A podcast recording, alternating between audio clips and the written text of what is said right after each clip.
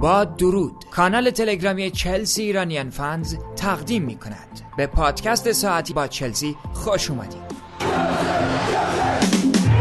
اما ما هستیم با پارسا پاریا و علی کلهور و عرفان قفرانی که دوباره برگشتن و ما قراره که برای دقایقی به صحبتاشون در مورد هواشی اطراف باشگاه چلسی گوش بسپاریم. پس بریم و بشنویم.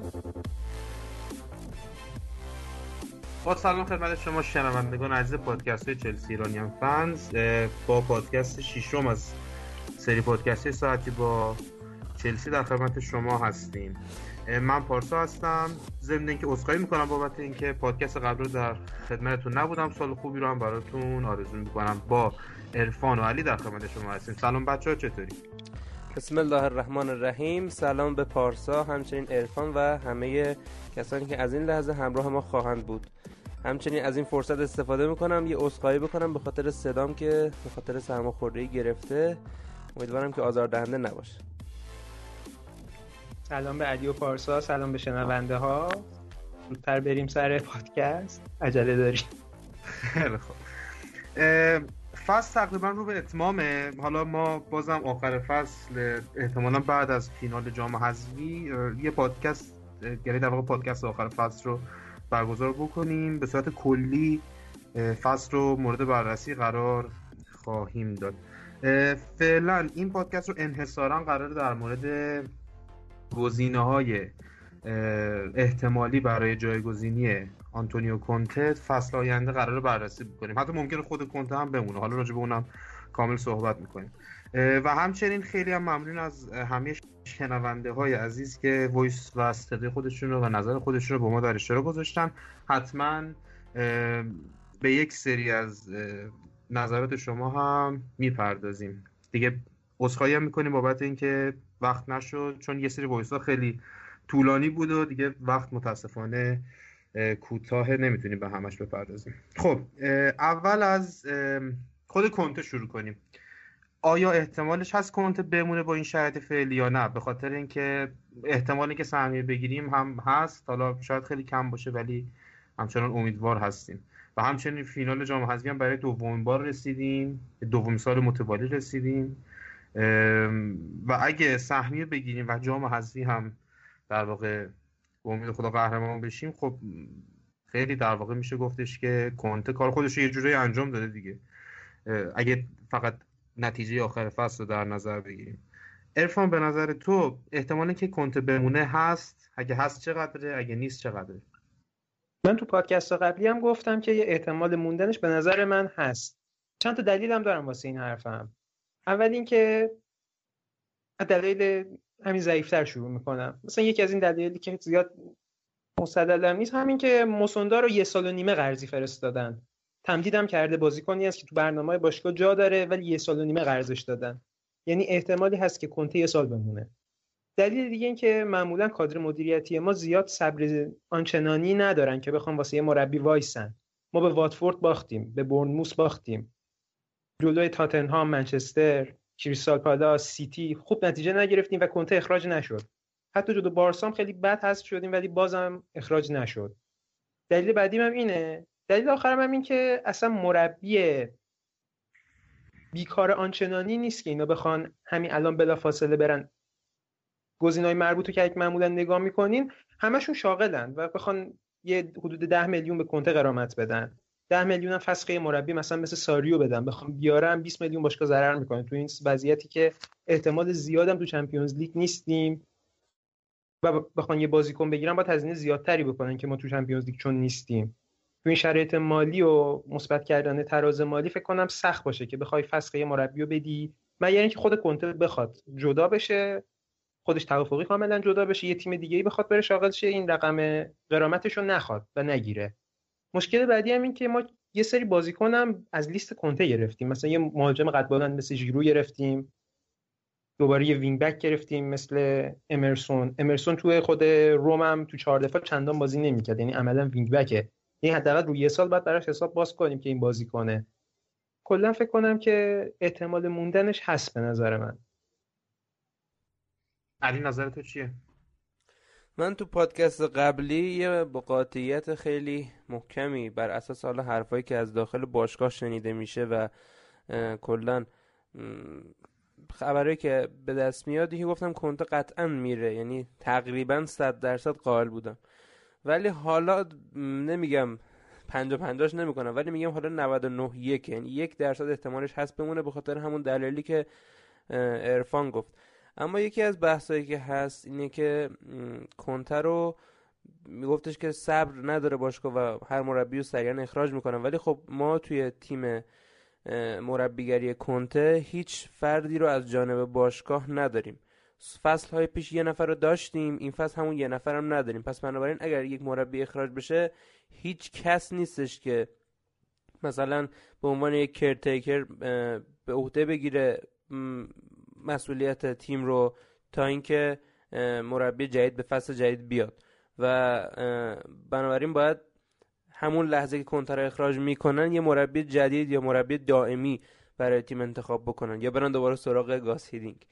پس احتمال اینکه کنتر رو اخراج کنن آخر فصل هنوزم خیلی خیلی زیاده. نزدیک به صده. یعنی حدود 98 99 درصد هست.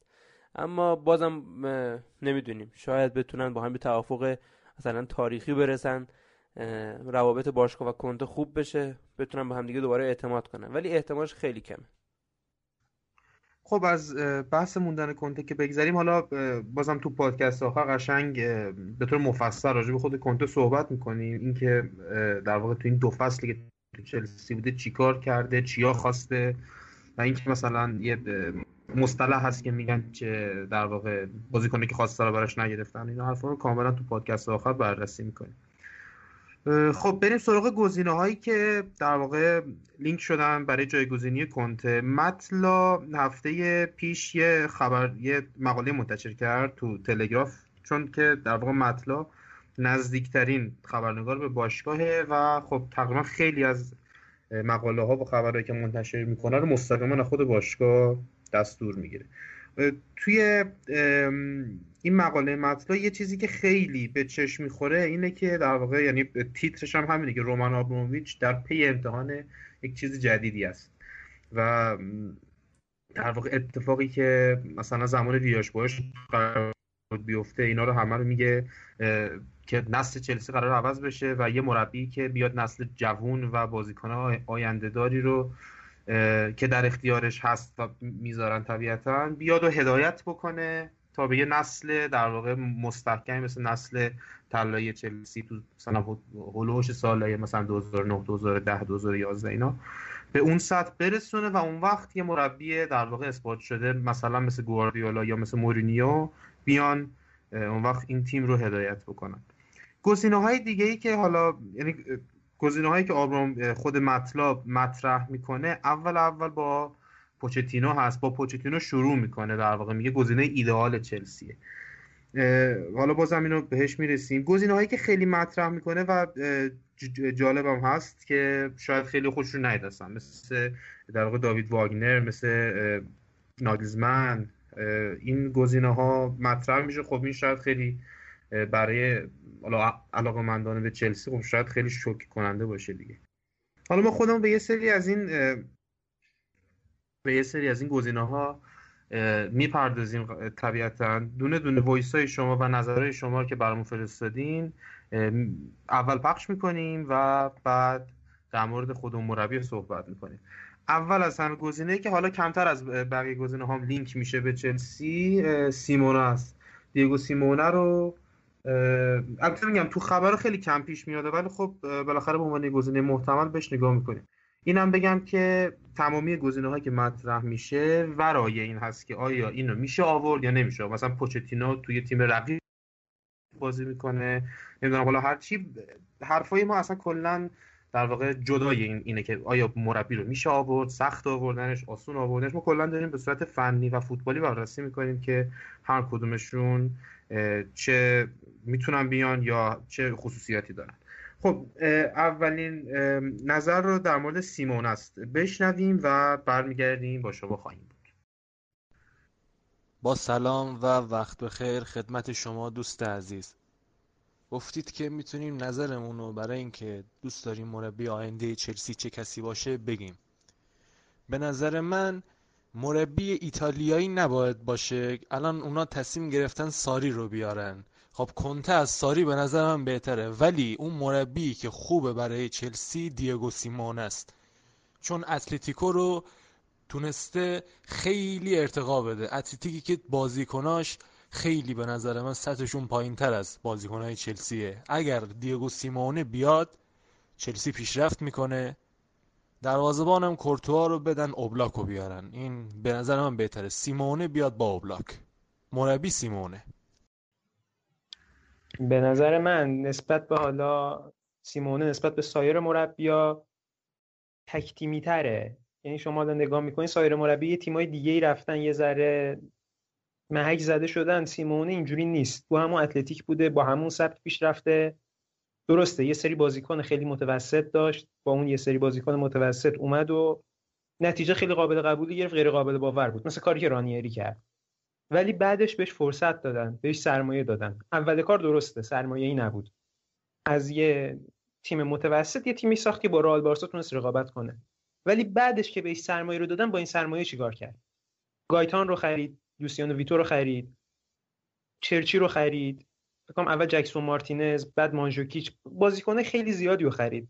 بعد آخر سر دوباره باز برگشت به این توماس پارتی بازی داد دوباره گابی رو فیکس کرد دوباره دیگو کاستا رو برگردوند.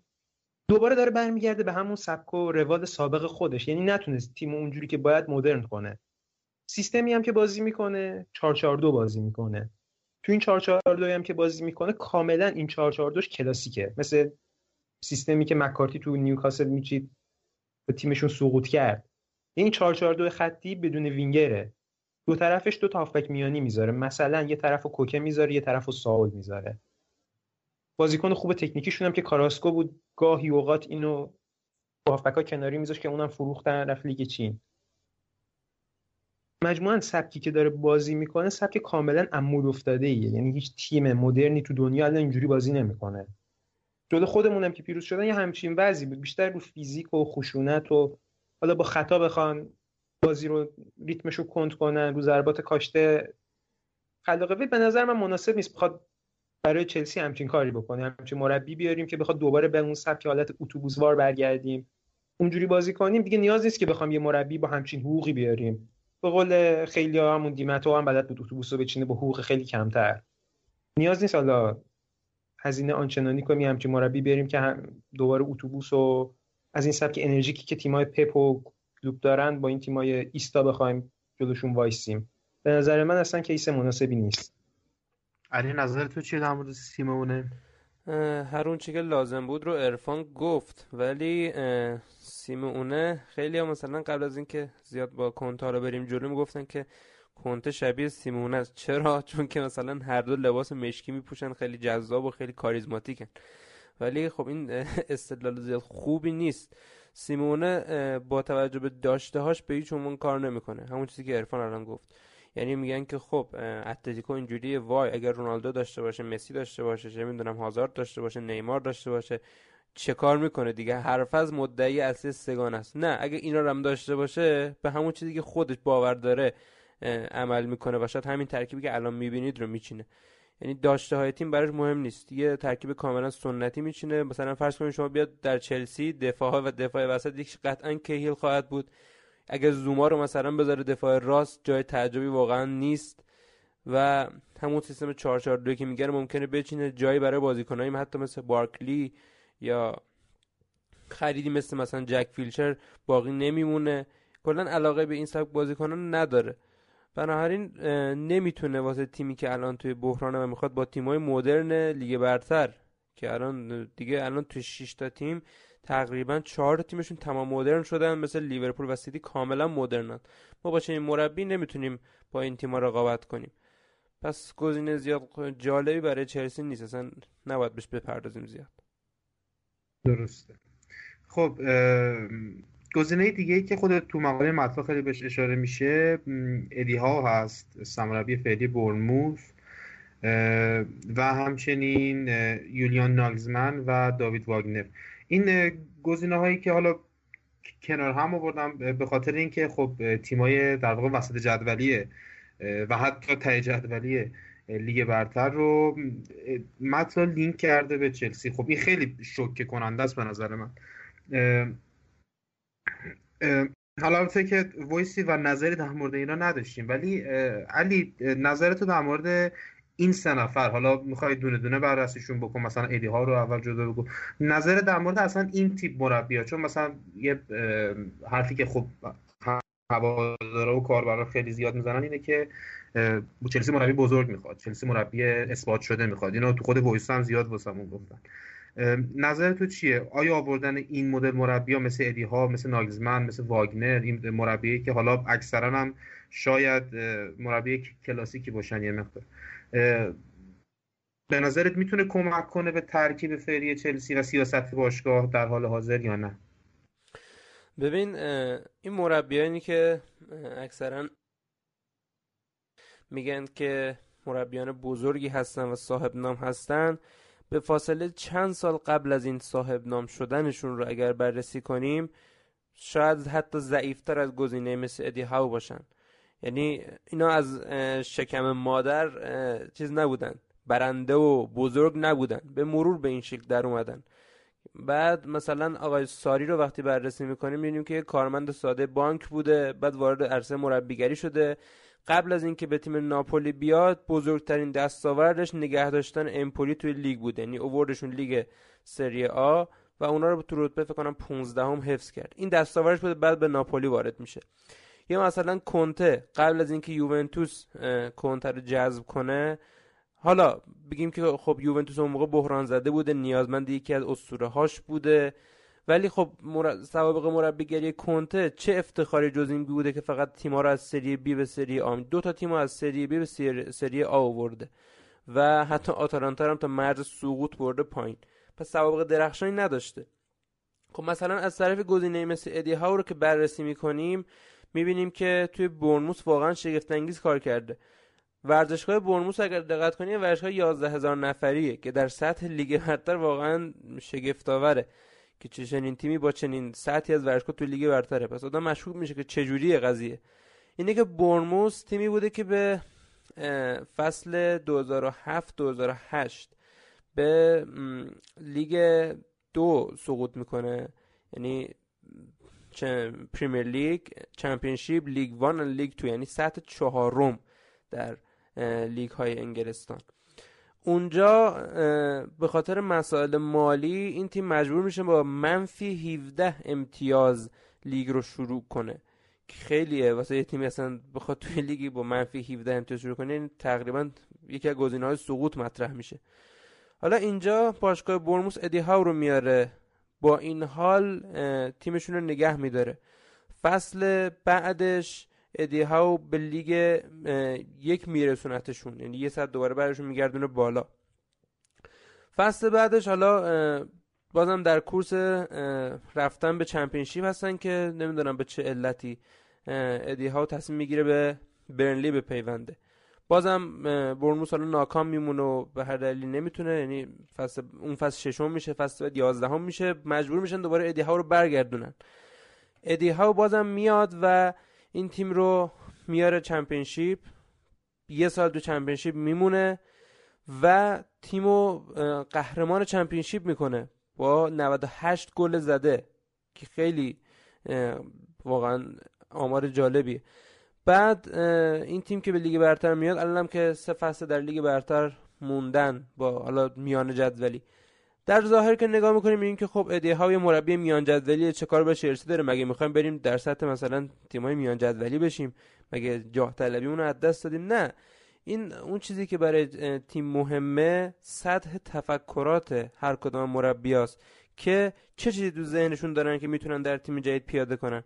این می‌تونه برای هوادارا خیلی شوک شوکی کننده باشه که وای چه گزینه های مثلا سطح پایینی مطرح میشن. اما فکرشون رو باید ببینیم. ادی های مربی کاملا شجاعیه و مثلا جلوی خود ما بدون هافک دفاعی بازی کرد. یه تیم صد پایین جدولی خیلی حرفه که جلوی یک تیم بالا جدولی بدون هافک دفاعی بازی کنه و 3 0 برنده بشه. یا در طول فصل می‌بینید که این شجاعت توی بازی ادی بازی تیم ادی هاو هست. ادی هاو به هیچ عنوان مثل شاندایچ نیست. شاندایچ و برلی داستانش متفاوته. به اینکه خب الان شاندایچ پس بالاتر از ادی هاو قرار گرفته پس حتما مربی بهتریه. نه. اصلا شیوه بازی شیوه باشگاه داری اصلا زمین تا آسمون متفاوته. ناگلزمن و واگنر هم مثل ادی هاو هستن. حالا با تجربه های متفاوت دیگه. زیاد روی واگنر نمیشه بحث کرد چون فقط همون هادرسفیلد رو اوورده به لیگ برتر. زیاد چندین و چند سال تجربه مربیگری سطح مثلا بالا نداره. دستیار کلوب بوده. و ناگلزمن هم که حالا تیمش فصل پیش نتیجه خیلی شگفت انگیزی گرفت و بین گزینه‌ها مطرح میشه. اما فعلا نمی‌تونه زیاد گزینه جزایی باشه چون تجربه یعنی دستاورد نداشته. شاید بگین که خب دستاورد منظور چیه؟ قهرمانی چمپیونشیپ یه دستاورده. حتی اگه سطح پایین تر باشه. چرا؟ چون تیم در فشار رقابت برای یک عنوان قرار می‌گیره. اما چهارم شدن پنجم شدن سوم شدن مثلا تو بوندسلیگا یا توی هر لیگی این دستاورد بازم محسوب نمیشه. هرچند که سطح سطح مربیگری بالا ولی چون فشاری در تیم نیست. یعنی فشار کسب عنوانی نیست. اگر به نظر من حالا در کل اگر گزینه های تراز اولی که مطرح میشه در ادامه پادکست برای باشگاه گرفته باشن که خیلی بهتره. ولی اگه مثلا ادی هاو اگر یه روزی مربی چلسی شد زیاد نگران کننده نیست که ما دیگه رنگ مثلا لیگ قهرمانان نمی‌بینیم. نه این زیاد نباید باعث ترس هوادارا بشه. شاید در سطح اون نباشه ولی شاید چیز جدیدی بتونه رو کنه شاید چلسی رو بتونه واقعا متحول کنه. حالا عرفان هم اگر نظرشو بگه خیلی صحبت کردن دیگه ببخشید. آره علی خودت کامل گفتی اینا رو. حالا پارسا ستون مربی با هم دیگه گفت. یکم مال منم وایسم طولانی میشه. امیدوارم حوصله تام حوصله شنونده سر نره. سیستمی که ناگلزمن استفاده می‌کنه خیلی سیستم جالبی هم هست. سه تا دفاع میانی می‌ذاره دو تا فول بک یا آفبک دفاعی دو تا ده دو تا مهاجم. یعنی حالت سه سه دو دو می‌ذاره. سیستمش کاملا تهاجمیه. این سه سه ای که می‌ذاره سه تا دفاع می‌ذاره که معمولا نفر وسطش رو یه هافک دفاعی استفاده می‌کنه یعنی بازیکنی که کوین وود که استفاده می‌کنه در اصل هافک دفاعی بوده. سمت راستش هم خیلی وقتا نوردویت رو می‌ذاره. نوردویتی که سابقه بازی تو وست هم داره. نوردویت هم که هافک دفاعی بود. اونم حتی خیلی وقتا به عنوان دفاع میانی به عنوان سویپر می‌ذاره که بازی رو پخش کنه. یعنی به بازی سازی از عقب و دفاع خیلی اعتقاد داره. پاسای بلند میندازن برای وینگراشون. تو نفر جلو یک دونه هافبک دفاعی معمولا استفاده می‌کنه. و دو تا بازیکن تهاجمی تر مثل امیری و بای که تقریبا جفتشون میشه گفت ده هستن. درست هافک میانی هم بازی می‌کنن مثل سیلوا و دیبروینه. ولی بیشتر مشخصاتشون شبیه یه بازیکن فانتزی و ده. بیشتر ریزنقشن دریبل زنن و دو تا مهاجم استفاده می‌کنه. یا 3 4 3 که استفاده می‌کنه 3 4 3 نامتقارنه. مثل 3 4 3 که یوونتوس میشینه یه طرف مانجوکیچ می‌ذاره. یه مهاجم وسط می‌ذاره یه طرف مثلا کراماریچ می‌ذاره یه طرف گنبری می‌ذاره که خیلی بازیکن سرعتی و خوش تکنیکی هم هست. کلا ناگزمن مربی جذابی گزینه بایر مونیخ هم بود. فکر کنم مربی که الان بایر آورد. خیلی کیس جذابتری بود می‌تونستن اینو بیارن. حالا نمی‌دونم به چه دلیلی مونده حالا توی هافنهای ولی من چندان نمیپسندم که ما الان بریم همچین سطح مربی بیاریم. مربی دیگه هستن که دستاورد بزرگ داشتن. علی هم گفت تو ادامه پادکست بهشون می‌پردازیم. اونا رو من بیشتر ترجیح میدم. در مورد واگنر واگنر یه مربی که با جوونا خیلی میلی به کار کردن داره.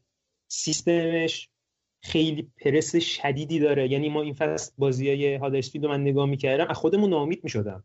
ما تو زمین قدم می‌زدیم ولی هادرسفیلد چند تا از گلاشو می‌بینم که مهاجمشون مونیه تا دروازه‌بان رو میره پرس می‌کنه. مهاجم خیلی فیزیکی و قد بلندی هم هست ولی بازم تلاش می‌کنه میره کاملا پرس می‌کنن تا دروازه حریف و سیستمی هم که بازی می‌کنن 4 2 3 1 معمولا جلوی ما البته اومد یه نیمه سه دفاع تقریبا بازی کرد.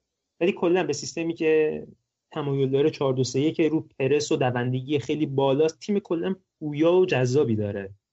یعنی تیمش اصلا بازیکن کلیدی و ستاره آنچنانی نداره که بگیم بار حملاتش یکی به دوش می‌کشه. کاملا متوازن می‌دونن کاملا همکاری می‌کنن تیم ورک خیلی خوبی دارن.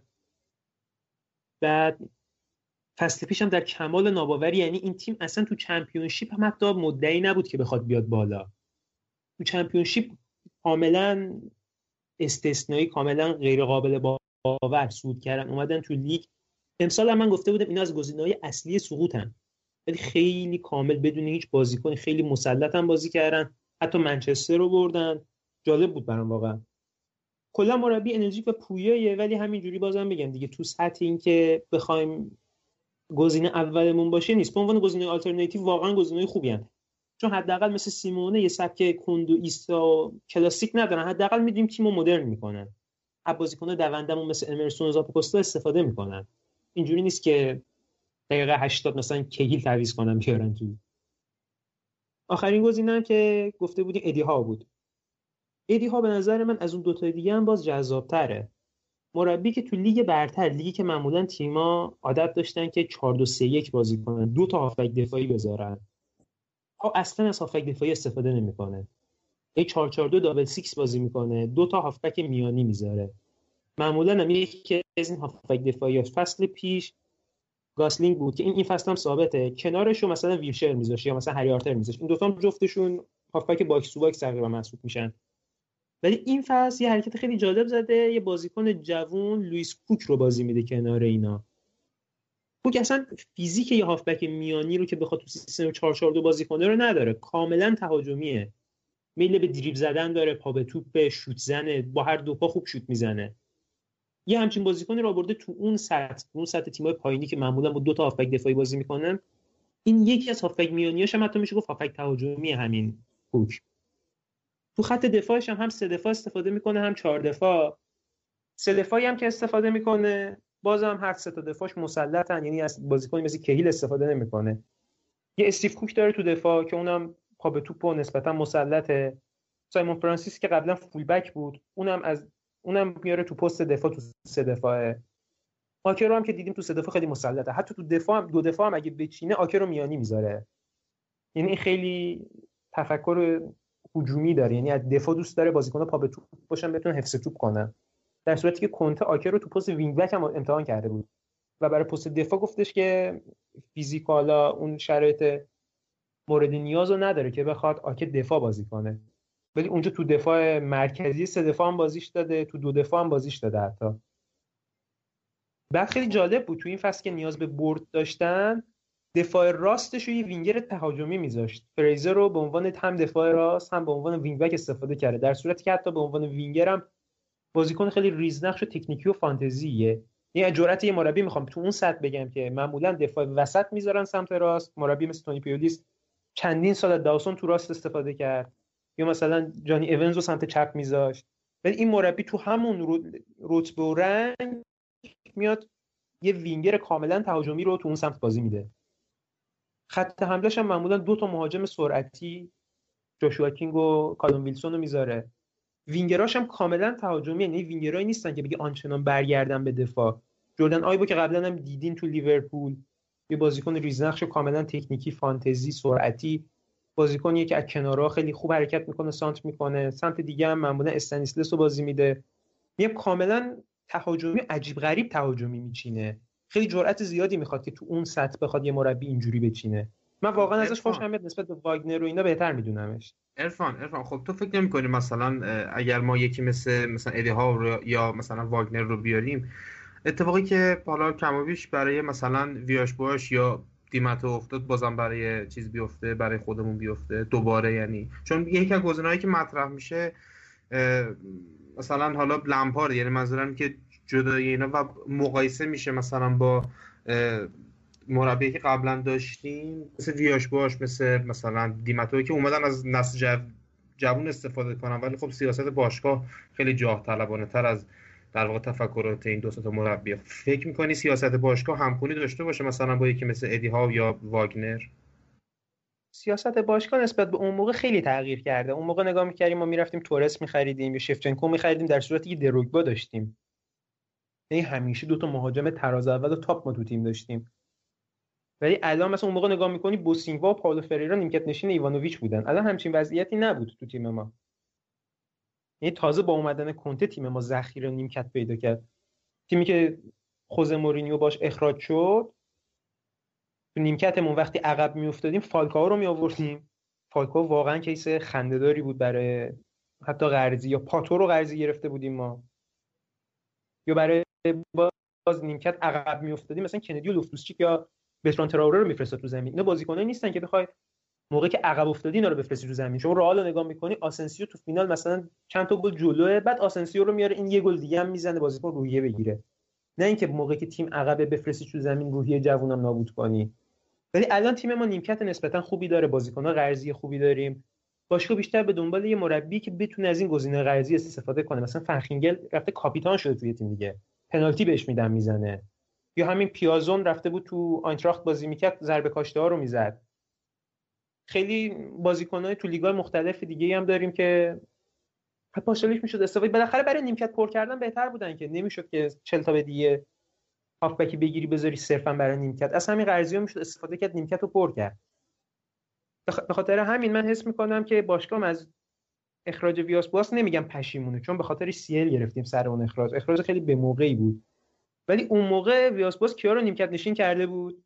لمپارد و دروگبا رو حتی مثلا جان تری و خیلی از بازیکن بزرگ یعنی بازیکن آنچنان بزرگی نداریم که بخوان نیمکت نشینش کنه کسی. مثلا نهایتا بخوان میان سسکو بذارن کنار. به کسی آنچنان بر نمی‌خوره. هوادارامونم چندان سسک فن نیستن که بگی سسکو بذارن کنار یا بذارنش نیمکت یا بفروشنش حتی کسی ناراحت شه. بازیکنی تو اون سطح مثل اسطورایی که ما داشتیم دیگه الان نیست. به خاطر همین باشگاه ترجیح میده مربی جوون و انرژیک بیاره که بیشتر دیگه دنبال جذب ستارهای آنچنانی نره هزینه‌ای برای ستاره نکن. چون واقعا قرضیامون مستعدن همین قرضی ما به مرور ستاره شدن محمد صلاح شده ستاره. دیبروین شده ستاره. لوکاکو شده ستاره. حتی رایان برتراند خودمون که بی خودی فروختیمش تو تیم خودشون کاملا داره از سمت چپ یه تنه حمله می‌کنه. فکر کنم دیگه کادر فنی باشگاه خسته شده از این فرصت سوزی ها هر مربی که آوردیم دستاورده مربی قبلی رو گذاشت کنار. مثلا آنجلوتی به فننهولت بازی داده بود مربی بعدی اومد فننهولت کلا گذاشت کنار تا دوره خوزه مورینیو فروخته شد. بنیتز به آکه بازی داد آکه رو کلا مربی بعدیش بازی ندادن. یا بنیتز به همون پیازون بازی داد مربی بعدیش استفاده نکردن. خوزه به لوفتوسچیک و تراوره بازی داد به فنخینگل هم نسبتا بازی داد. اینو گذاشتنش کنار کنته گذاشتش کنار. اینا باشگاه میگم دنبال یه مربی که بتونه تمام پتانسیل تمام بازیکن‌ها استفاده کنه. به خاطر همین اومدن به خاطر همین تغییر سبک اومدن همچین باز مربیایی به ما لینک شده.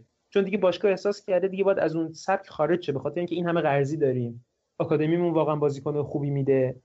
بالاخره باید یه جوری از اینا استفاده شه. نمیشه که ما این دور یه میلیون دو میلیون بفروشیم بعدا برن تو تیم‌های دیگه ستاره شن بعد بخوام براشون 90 میلیون هزینه کنیم برشون گردونیم. نمیگم به عنوان فیکس استفاده کنیم. خب غیر ممکنه تیمی تو این سطح بخواد مثلا تامی آبراهام رو بیاریم فیکس کنیم. نمیشه. ولی می‌تونیم که به عنوان یه گزینه آلترناتیو ازش استفاده کنیم. بهش حالا موقعی که جلو هستیم اینو بفرستیم تو زمین نمیگم نیمکت نشینه محض کنیم این بازیکن‌ها باید بازی کنن. نمی‌تونن که نیمکت نشینه محض شن چون جوونن باید بازی کنن شرایط 90 دقیقه بازی کردن پیدا کنن. ولی میگم بازم یه مربی جوون و انرژیک به نظر من خیلی بهتر و مناسبتر برای این سبک مدیریت باشگاه است. خب بازم حالا در ادامه این حرفی که زدی یکی از گزینه هایی که مطرح میشه حالا نمی‌خوام بگم که خیلی قوی. حتی ممکن است سیمون هم حتی کمتر. ولی یک دو تا گزینه‌ای که مطرح میشه مثلا در واقع بازیکن قدیمی خودمون یا یکی مربی قدیمی خودمونه که بعد میگن که با شرایط باشگاه هم آشنا باشه. گزینه‌ای مثل لمپارد حتی شنیدم من از کاربرایی که دیماتو رو هم به عنوان گزینه مد نظرشون اضافه کردن یعنی آنجلوتی که حتی امروز در واقع به صورت خیلی جدی به تیم ملی ایتالیا هم لینک شد. حتی به آرسنال هم لینک میشه آنجلوتی حالا یکی دو تا نظره کاربر هست واسه همون در مورد لمپارد فرستادن همونطور در مورد آنجلوتی هم فرستادن. اونا رو بشنویم و باز برمیگردیم خدمت هست اگه به من باشه که همین الان چیزو برمیگردونم. روبرتو دیماتو رو. چون به نظرم هم توی شالکه خوب بود.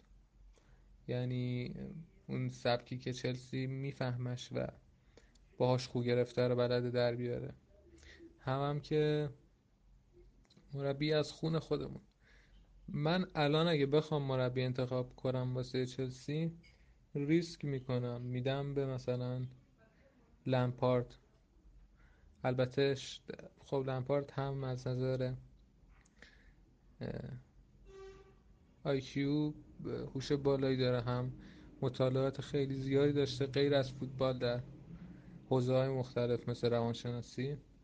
و می‌تونه که تیمو جمع کنه تا یه جاهایی تیمو جمع کنه. حداقل میشه بهش فرصت داد. البته زوده چون اگه خراب کنه دیگه کلا میسوزه مهره لمپارد. به نظرم باید خیلی زود به یه تیم بهش بدیم حداقل توی پایه های پایین تر اما از مربی هایی که الان دم دستن به نظر من یواخیم لوب خیلی گزینه خوبیه و بعدش ساری. همین. آره همین دوتا دیگه. سیمونه و اینا هم که از اون اتلتیکو نمیشه گرفتشون. کلا قطعی مربی الان. سلام دوستان. به نظر من چلسی همیشه مشکل یک مربی بلند مدت رو داشته. و هیچ مربی تا حالا نتونسته دوم بیاره با سیاست های باشگاه با هم کنار بیان.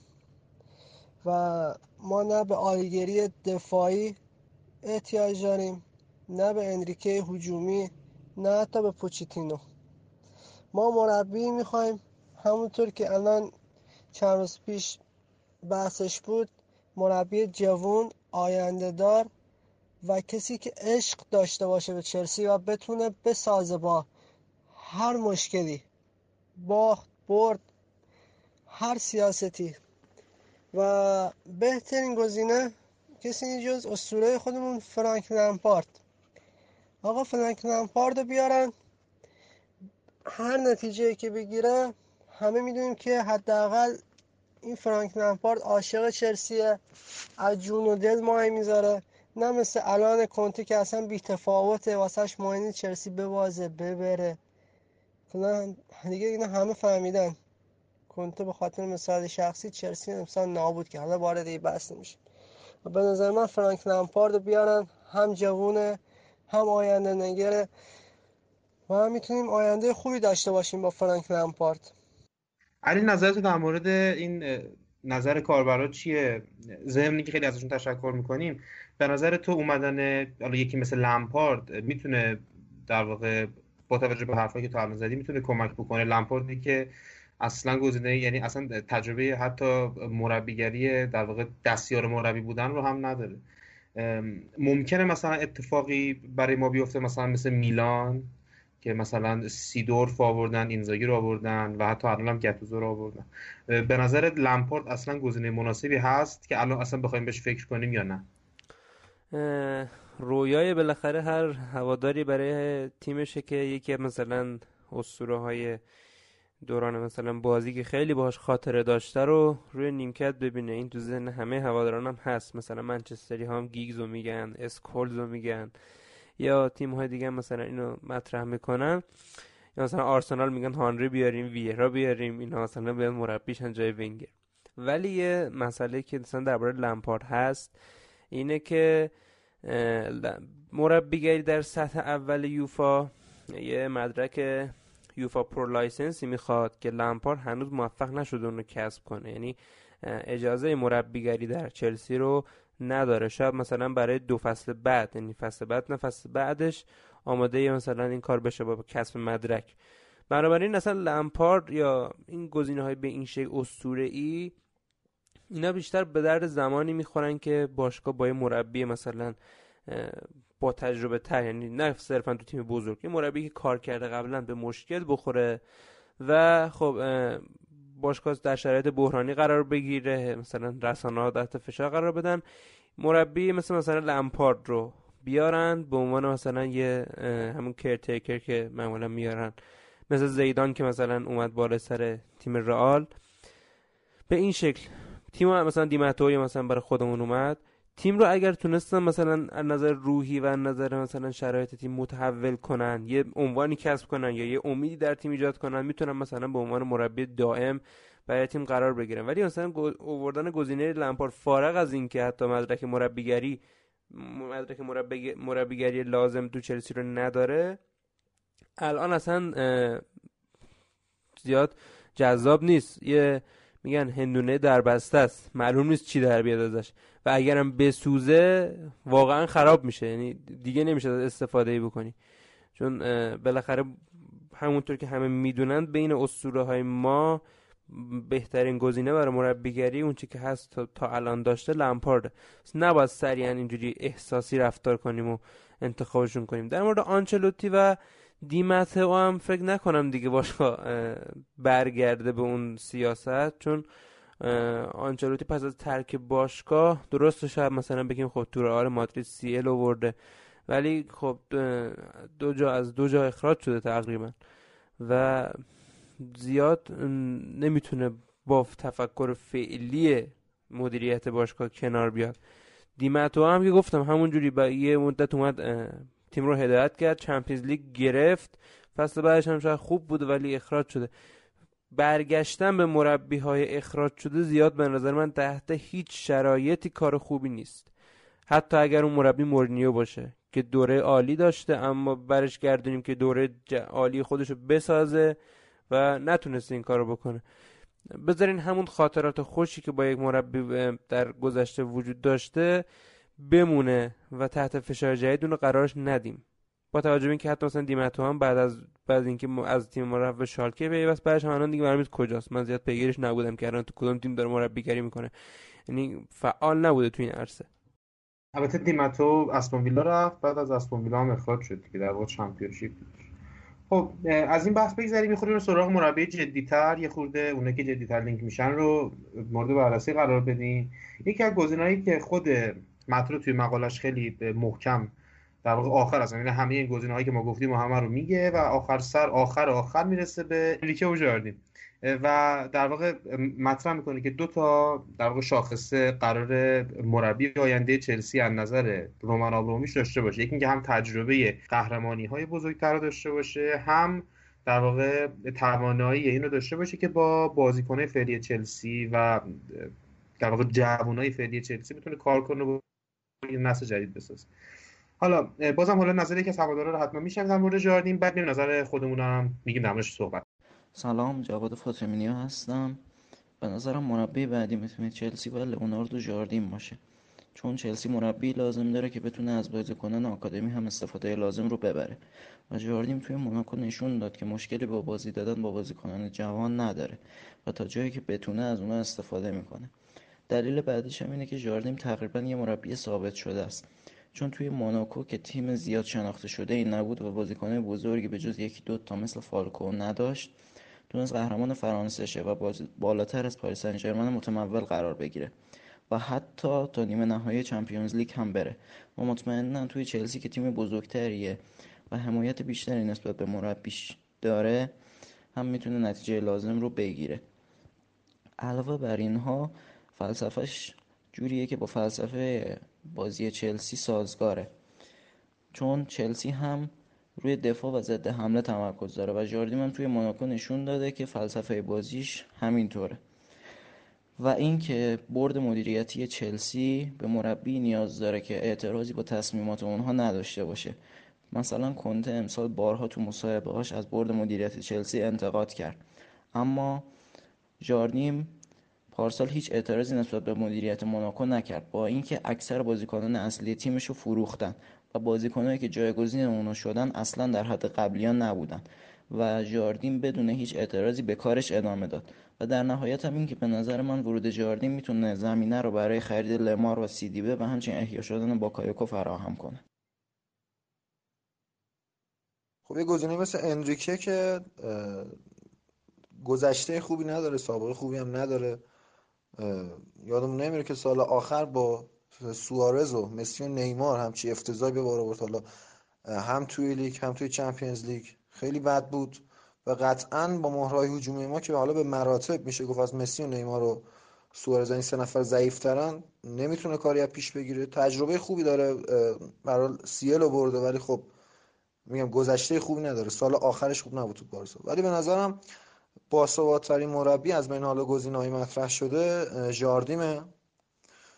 تفکرات هجومیش فوق العاده است جاردیم و لجباز هم نیست. روی موضوع هیچ وقت لج نمی‌کنه. مربی آینده داری هم است و اگه به موفقیت برسه تو فصل اول مطمئنم تو فصل دوم هم به موفقیت می‌رسه. چون روی چیزی لج نمی‌کنه و به دنبال حالا بهتر کردن بروز کردن تاکتیکاش همیشه جاردیم.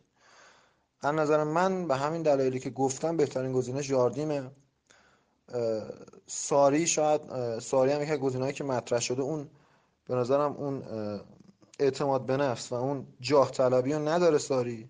اینه که تیم خیلی راحت فدای یه جام می‌کنه. مثل کاری که با ناپولی کردم. سال بهترین گزینه‌مون جاردیمه که فکر کنم فوق العاده می‌تونه کار کنه واسه چلسی. یه سری فکر می‌کنم بازیکن مثل جهیزیه مربی همینجوری مثلا با خودش بکنه بیاره. اولم دوستمون اوبلاکو گفته بود توی یکی وایسا الانم فکر می‌کنم که مثلا همینجوری میشه بازیکن کند آورد. اینجوری نیست. بازیکن به باشگاه مربوط اصلا به مربی مربوط نیست.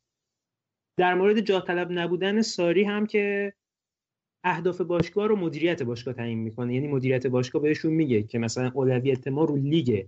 لیگ ما باید تک قطبی بودن یوونتوس در بیاریم. ضمن اینکه اول فصل وقتی ناپولی داشت بازیکن می‌خرید تیمی که بستن تیمی که نیست که بخواد تو چند تا جام رقابت کنه. اصلا بازیکن آنچنانی این تیم برای نیمکت نداره. واقعا ضعیف کار کردن. یعنی رفتن اوناس رو خریدن. بازیکن که تو لیگ فرانسه تو بردو حتی فکر کنم مجموع گل پاس گلش 5 تا نمی‌شد رفتن این بازیکن خریدن آوردن بعد میگن که چرا این ساری به 11 نفر بازی میده. خب تیمش واقعا همیناست. دیگه پتانسیلی بیشتر از این نداره. بچانسی هم آورده از روزی که میلیکو خریدن مصدوم. حالا الان بحث ساری نیست. بیشتر بحث جاردیمه.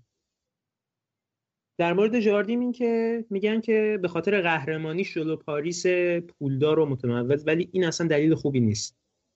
خب رانیری هم با لستر قهرمان شد پس بریم رانیری بیاریم. بعد میگن که جاردیم تهاجمیه. چون چهار چهار دو میچینه دوتا مهاجم داره و الان کنته یه مهاجم داره تهاجمیه دوتا مهاجم یه ما اصلا اینجوری نیست. می‌تونی شما 5 4 1 بچینی تهاجمی باشی. می‌تونی اصلا 6 تا دفاع بچینی ولی تهاجمی باشی. اصلا تهاجم ربطی به سیستم و ربط به اینا نداره. تیم جاردیم اصلا اونجوری که باید تهاجمی بازی نمی‌کنه.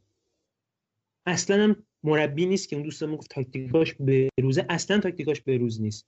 4 4 2 داره بازی می‌کنه 4 4 2 کلاسیکه باز تقریبا. 4 4 2 خطیه.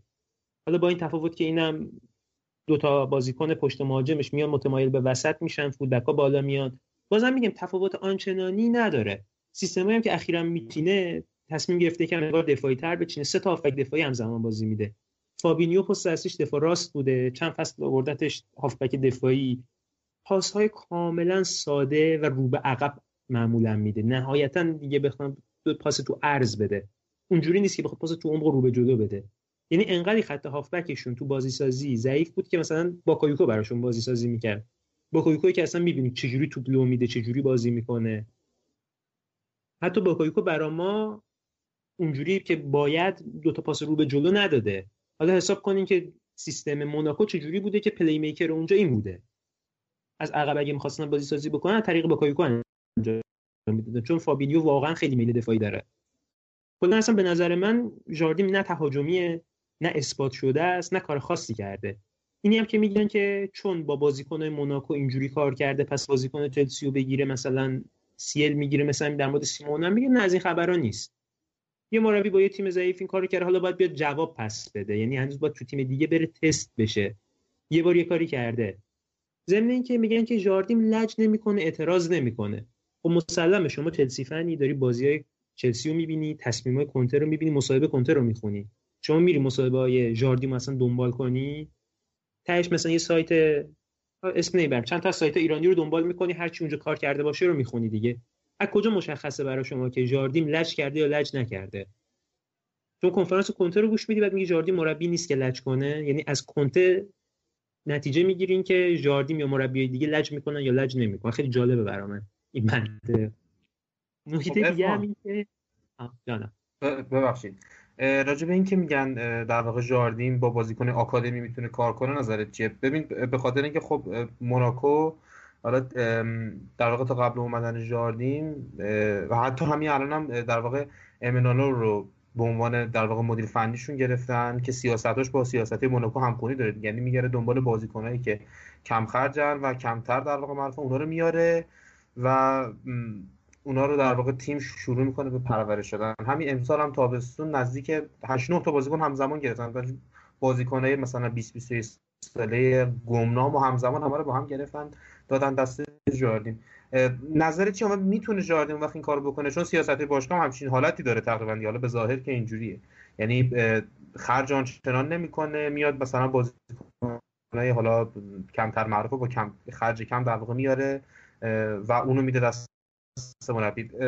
به نظر تو جاردین می‌تونه با توجه به این سیاست باشگاه و بازیکنه که ما الان داریم حالا حداقل که نسل جدید بسازه و بره یه مربی اثبات شده مثلا بیاد جاش؟ البته چندان هم بازیکنایی که گفتی ناشناخته نبودن. به یکی دو تا بقیه بازیکنایی که اکثرا گرفتن بازیکنایی بودن که حداقل من ازشون یه بازی دیده بودم. اومدن دنبال کیسایی که مثلا مثل کیتا بالده اینا البته اکثرشون هم مصدوم شدن. من میگم بازیکن جوون این شکلی به این تعداد خریدن چندان جواب نمیده. همین میلان هم مثلا کنتو خرید برای سمت راستش می‌گفتن راستمون 15 سال بیمه شد. همون تو نیم فصل مصدوم شد تا آخر بازی نکردن. اینجوری نیست که مثلا به یه بازیکن جوون بیاری تیمو ببنده نسل جدید. اینا واقعا بازیکنای مثل لمپارد دروگبا یه جیم نیست که بگی که همینجوری دست بندازیم بخریم برامون اسطوره بشه. اینا واقعا تو تاریخ یه دونه. کم پیش میاد همچین بازیکنایی یه دوستمون گفته بود که مربی بیاد که چندین سال بمونه.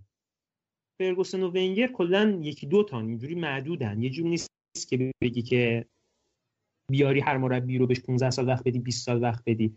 در مورد بازیکن آکادمی و اینا هم گفتی تو وایس اول دوستمون گفته بود که وقتی که بازیکناشو از دست داد جانشین تو اون حد براش نگرفتن و اعتراضی هم نکرد.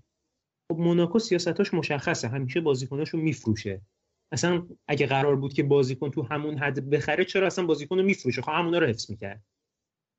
اصلا موناکو باشگاهیه که ساختارش همین جوریه مثل پورتو. بازیکن رو میاره ستاره می‌کنه میفروشه. نوع سبک باشگاه نوع تفکر مدیریتش همینه. و بعدش میره با اون پول دو تا جیم به قول تو بازیکنای کمتر معروف می‌خره نسبت به قبلیا حالا از اینا دو تا سه تا معروف شدن میفروشه یه درآمدی کسب می‌کنه. این شکلی نیست که بگیم چرا اعتراض نکرد بازیکنش فروختن چون سبک باشگاه همینه. مدیریت بهش گفته که آقا همین جوری هر چی رو ما قرار بفروشیم. تو چلسی هم فکر نکنم که ما همچین مربی رو بخوایم بیاریم که مثلا بخواد صرفا به آکادمی بها بده که تهش هم بخوایم بفروشیم. من منظور منم تو از ادی ها و اینا اینجوری نبود که بخوایم ستاره رو کنیم و بفروشیم. گفتم بازیکنایی که جوون رو استفاده کنن کنار این بازیکن ستاره ای که داریم. و ما نیاز داریم که بازم حتی ستاره به تیم اضافه کنیم. مشکل دیگه که من اصل مشکلی که با جاردیم دارم تاکتیکاشه. یعنی اصلا مربی تاکتیکی نیست. منچستر سیتی هم که بردن به خاطر ضعف سیتی بود جلوی یوونتوس کاملا نشون دادن. اصلا ضعف تاکتیکی واضحی داره جاردیم میگم الان با سه تا هافبک دفاعی بازی می‌کنه تو ترکیب دو تا وینگر نچندان تهاجمی. اصلا منطق فوتبالیشو من درک نمی‌کنم. یه چیزی که آخرین جمله من بگم گفته بود که مربی ایتالیایی نباید بیاریم تو voice. چون مربی ایتالیایی لج می‌کنه یا مثلا سبک ایتالیایی دیگه برا ما خوب نیست. ساری کلا نسبت به سایر مربی ایتالیایی که تا حالا دیدیم متفاوته. مربی ایتالیایی بیشتر ایستاگران بیشتر میل تدافعی دارن. از بازیکن تدافعی تر استفاده می‌کنن. تیم ساری اصلا اینجوری نیست. یعنی کاملا پرس جلو کاملا رو دوندگی مالکیت بالا جلو هر تیمی هم می‌خواد مالک باشه. یعنی اصلا برای فرق نداره. رئال مادرید یا یوونتوس در هر صورت میاد مالکیت رو بگیره. معمولا هم تیماش ولی فانتزی خوشگل بازی می‌کنن. هم زیادم حرف زدم. نه خب یه اسارت کوتاه می‌کنیم و برمیگردیم با گزینه‌های دیگه خیلی جدیتر. در مورد انریکه قرار صحبت کنیم. آلگری به صورت ساری رو قرار به صورت مفصل مورد بررسی قرار بدیم. همین چند وقت پیش هم یوونتوس بردن و حسابی دیگه اسمش سر زبون افتاد. آخر سر هم پوچتینو رو بالاخره در واقع مطلب گفته بود که اولین گزینه باشگاه پوچتینو. بیشتر شبیه یه در واقع لفظ خبرنگارانه میاد این پوچتینو. ولی خب حالا یه بررسی می‌کنیم همین رو. یه استراحت می‌کنیم بازم در خدمت شما هستیم.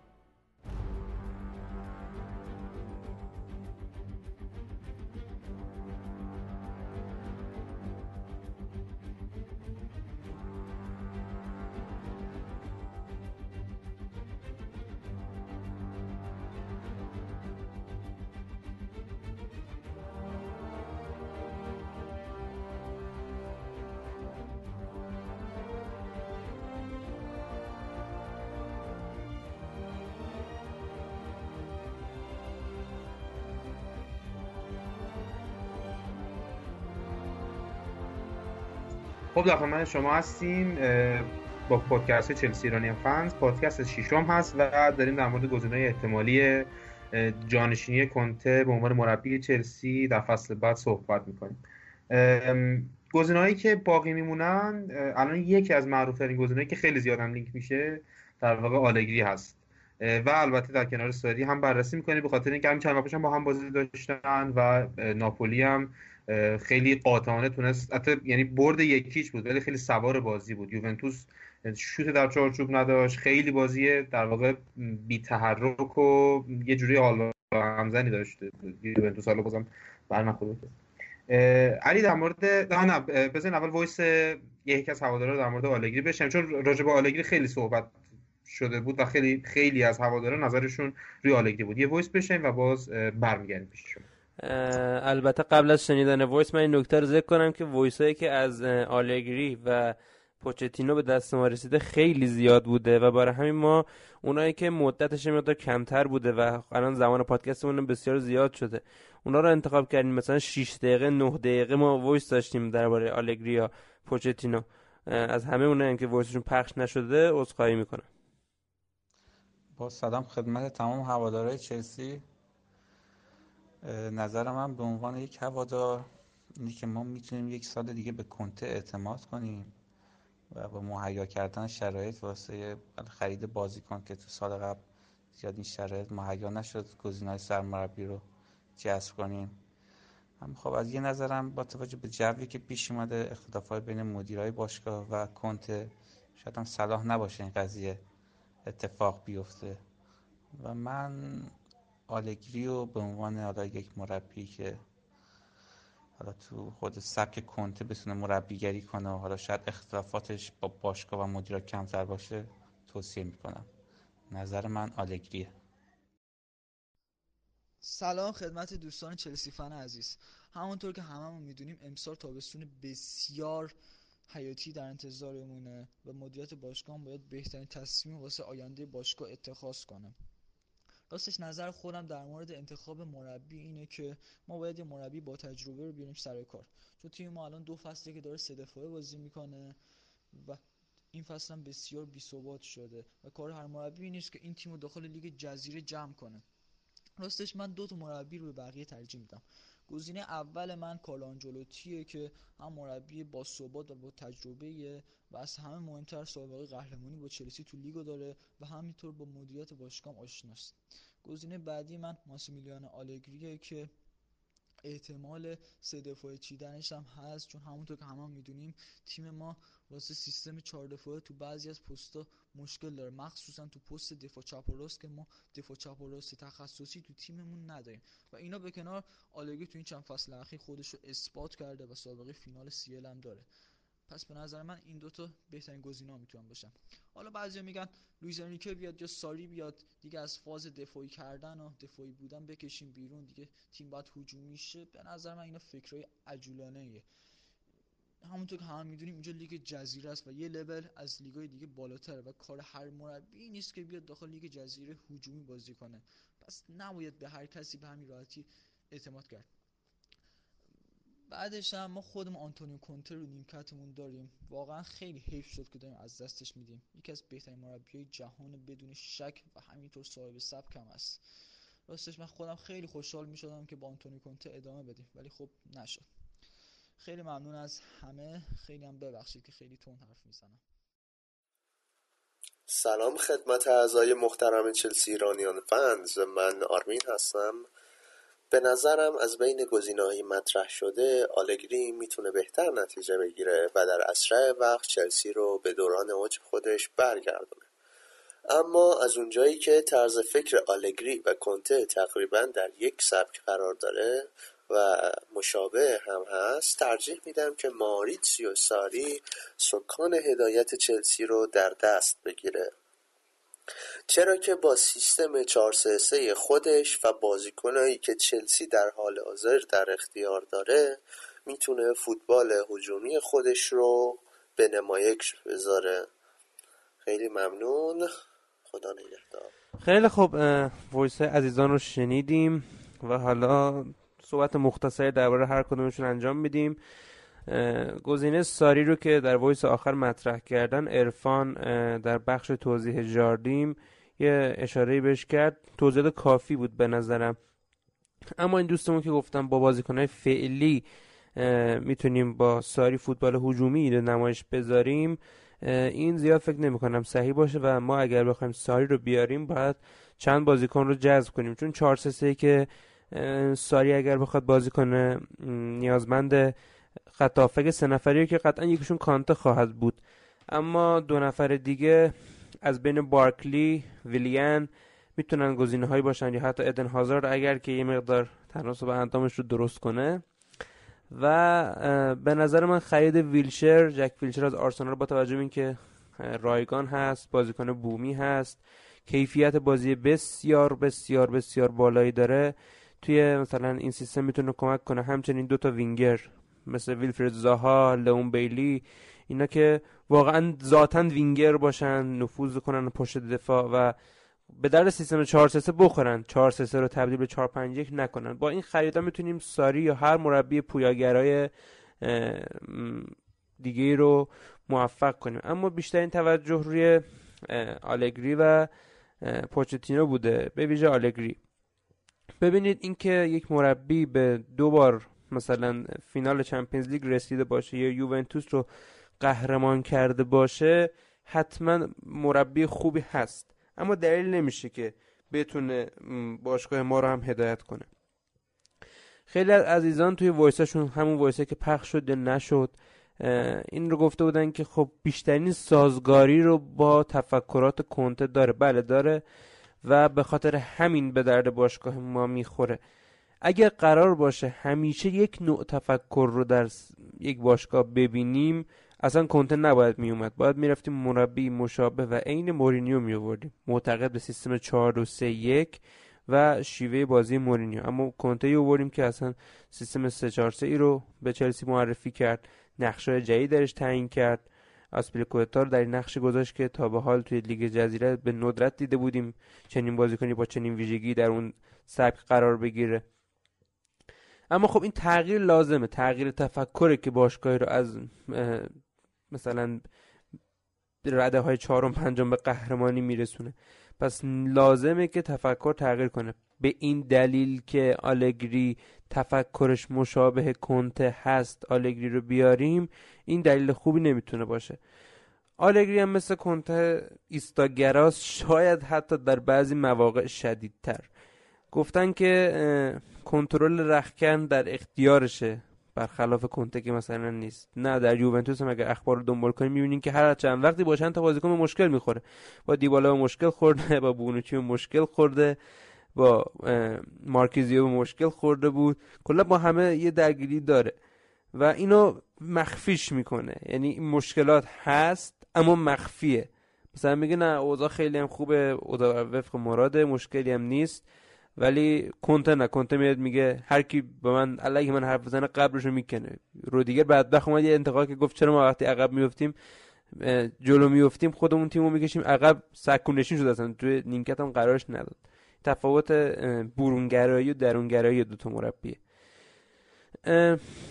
میگم اگر باشگاه می‌خواد تغییری در خیلی ببینید باشگاه ها الان دارن یه برند سازی می‌کنن. مثلا سیتی الان اگر دستاوردی هم نداشته باشه که فعلا قهرمان شده با هر چه خرجی هم که در نظر بگیریم برند سازی می‌کنه که ما یک فوتبال در درون زمین خیلی چیزیم یعنی هجومی هستیم صاحب سبکیم و این مثلا صحبت ها باشگاه ما همونطور که می‌دونید در خارج از زمین خیلی موفقه.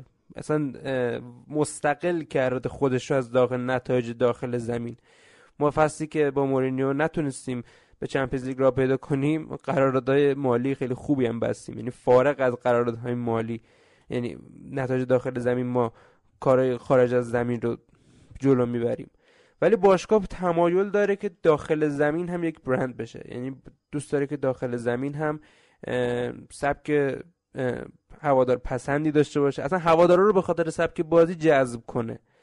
برای همین اووردن گزینه مثل آلگری زیاد نمی‌تونه در این هدف میل بده باشگاهو. این هم که بگین که نه به مشکل نمی‌خوره سازگارتره با مدیریت باشگاه نه. میاد اینجا و ممکنه بازم با مدیریت باشگاه در بیفته به خاطر اینکه می‌خواد یه سری بازیکنای و نمی‌تونن برش بگیرن. باشد اصلا غیر ممکن باشه گرفتنش. پس مطرح کردن گزینه مثل آلگری شاید مربی نسبتا موفق تری باشه. اما دلیل خوبی نیست که برای چلسی بهترین گزینه باشه. حالا ارفان هم نظرش رو میگه. من من یه چیزی بگم فقط ببخشید. علی ببین راجع این مسئله که میگن در واقع آلگری با بازیکنای ما سازگارتر با بازیکنای فعلی ببین من به نظرم این باشه. من حالا چیزی تایید یا تکذیب نمی‌کنم.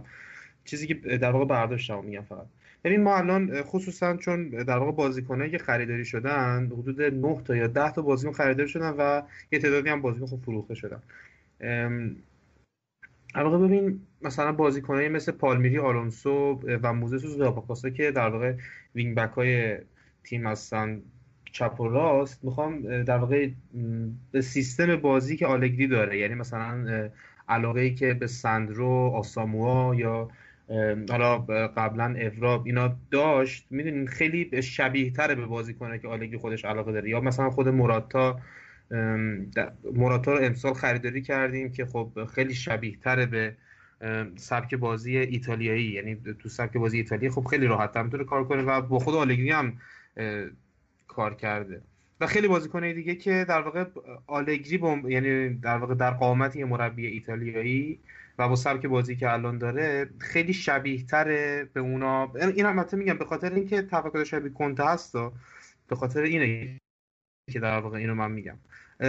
ولی اگه مثلا یه مربی دیگه غیر از آلگری بیاد خب ما خیلی بازیکن‌ها باید برن خیلی بازیکن‌ها یعنی یه تغییرات خیلی اساسی اتفاق میفته. خیلی به طور کل هست میشن. یعنی ممکنه آلونسو ممکنه موزس ممکنه حتی حتی سزار اسپیلیکوتا به طور کامل هست بشه از و خب فکر نکنم این چیزی باشه که خیلی مطلوب باشگاه و هوادارا باشه.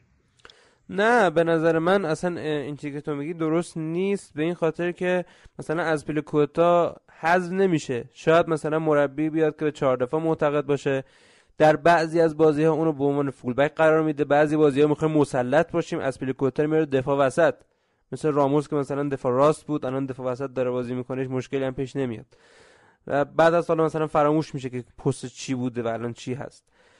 بعد خب بس حذف نمیشه. اما حذف شدن یکی دو بازیکن در تغییر سبک تیم طبیعیه. ما اگه می‌خوایم کسی رو حذف نکنیم مثلا جانبی میکر هنوز باید بازی می‌کرد. چرا حذف شد پس؟ برای تغییر نگرش و تحول در شیوه بازی تیم به ناچار بازیکنهایی باید حذف بشن. حتی اگر ستاره هم باشن. اما اگر شرایط تیم رو بتونه مربی بهبود ببخشه صحبت اکثر هواداران اینه که آلگری بیاریم که مثلا نوسانی نداشته باشیم. سریعا یه مربی بزرگ بیاد کارو جمع کنه برامو خب جمع کردن خب یعنی نگرش سالهای اخیر باشگاه دقیقا همین بوده که یه مربی میاد خراب می‌کنه یه مربی بزرگتر میاد جمع می‌کنه دوباره همون به مشکل می‌خوره قهر می‌کنه میندازنش بیرون یکی دیگه اصلا همین جوریه ما الان یکی باید بیاد باره باره سر باشگاه قرار بگیره. که باشگاه و مربی با هم در اطمینان متقابل باشن. یعنی یه قرارداد بلند مدت ببنده نه به خاطر اینکه بگیم آقا بیاریم ده سال تمدید کنیم و نه. تعهد اینو دارن کنته امسال تعهدشون نداشته. یعنی به ظاهر میگه متعهدن ولی قراردادشون مدتش تمدید نکرده. و میگه باشگاه برام خرید نمی‌کنه. خب باشگاه هم می‌بینه یعنی یه بارم تو پادکست قبلی گفتیم. اختلافات مرغ تخم مرغیه یعنی میگن که به هم دیگه میگن تو که به ما اعتماد نداری بازیکن نمی‌خری ما هم به تو اعتماد نداریم چون تمدید نکردی. و برای بازیکناتو نمی‌خریم. ارزش سرمایه گذاری نداری. ارزش اینو نداری که روت حساب کنیم برای بازیکن شکلی که دوست داری بخریم. اینجوری باید مربی در باشگاه قرار بگیره که این اعتماد متقابل به حد اکثر شکل ممکن ایجاد بشه.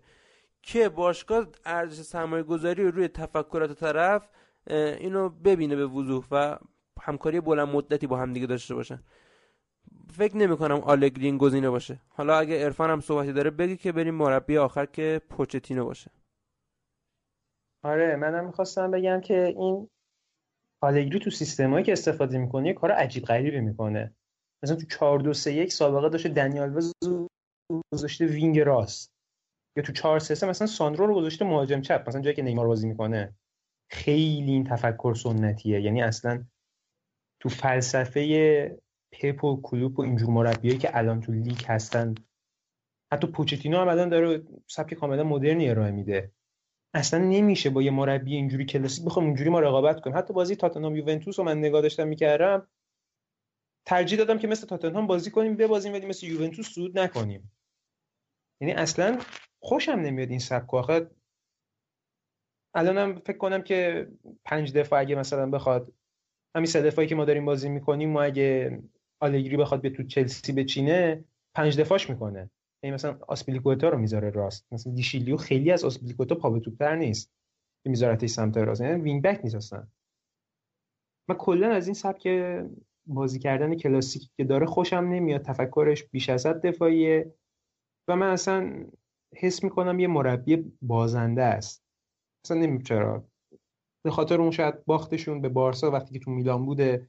کلا تاکتیکاش خوشم نمیاد. یه تاکتیکیه که خیلی خشکه. باز وضعیت کنته بهتره. کنته یعنی اگه تاکتیکش رو 100 درصد انجام بدن می‌دونم برنده مطلق باشگاه میشه. ولی اون نه. تاکتیکا اشتباهم زیاد میده. من چندان با سلیقه من حداقل جور نیست. و اینکه تو گفتی درسته مربی بزرگی هست اینا ولی به سلیقه من جور در نمیاد. این نکته که درباره کنته گفتی کنته اگر اجرا کنم برنده هست کنته این نکته خیلی قابل ذکره که الان به خاطر اختلافات میگیم کنته بره. کنته ایستاگراست. در ایستاگرا بودن شکی ولی کنته ایستاگرای هجومیه. یعنی چی؟ یعنی که دوست داره ایستا بازی کنه تیمش یعنی با نظم خاصی تیم بازی کنه اما به هیچ تفکرات دفاعی نیست. و اگر که با 100 درصد تفکراتش بازیکنهایی که دوست داره بدون لج خریداری بشه به شکل ایستا بازی می‌کنن اما کاملا هجومی یعنی دائما در حمله و برگشت به دفاع هستن. ولی یه چیزم من ولی آلگری اینجوری اصلا نیست. اینکه کنته یه لجی که کرده من فقط از این لجش این شکاف بین کنته و مدیریت داره من اذیت می‌کنه. آخه هیچ کدوم من مربی و گزینه اولشون نتونستم بخرن. این شکلی نیست که بگیم که همه مربی و گزینه‌های اولشون رو دارن می‌خرن. انا مثلا پپ ریاض محرز رو می‌خواست نتونست بگیره. مثلا گریزمن رو خیلی از باشگاه می‌خوان نمی‌تونن بگیرن. این دلیل نمیشه که حتما چون گزینه اولتون نگرفتیم بالاخره باید یه گزینه آلترناتیو داشته باشی دیگه. نمی‌تونی که الان مثلا یورو گفت ساندرو ما ساندرو رو اگه میخریدیم بعد یوونتوس می‌رفت. امرسون پالمیری رو می‌خرید. امرسون اونجا بازی می‌کرد. میدرخشید. همه مسخره می‌کردن. ما گفتن که اینو 70 میلیون کردیم تو پاچه چلسی. 15 میلیون خودمون رفتیم جواهر خریدیم. یعنی یه بازیکن ساندرو بازیکنی نیست که بگی که ستاره 70 میلیون ارزش هزینه داره. یه بازیکن که صرفا دونده است. این دونده بودن و کندی هم اگه اون اول فصل بی‌نظمی نداشت می‌تونست برای تیم انجام بده. یا امرسون هم می‌تونه این دوندگی رو انجام بده. دوندگی بود دونده بودن چیزی صفتی نیست که بخوای براش 70 میلیون هزینه کنی. میگم کنته باید این لج و رو کمتر می‌کرد. یکم یه گزینه آلترناتیو حداقل جلو روی باشگاه میذاشت. باشگاه آلترناتیو رو جذب کنه و به اون بازیکن بازی می‌داد.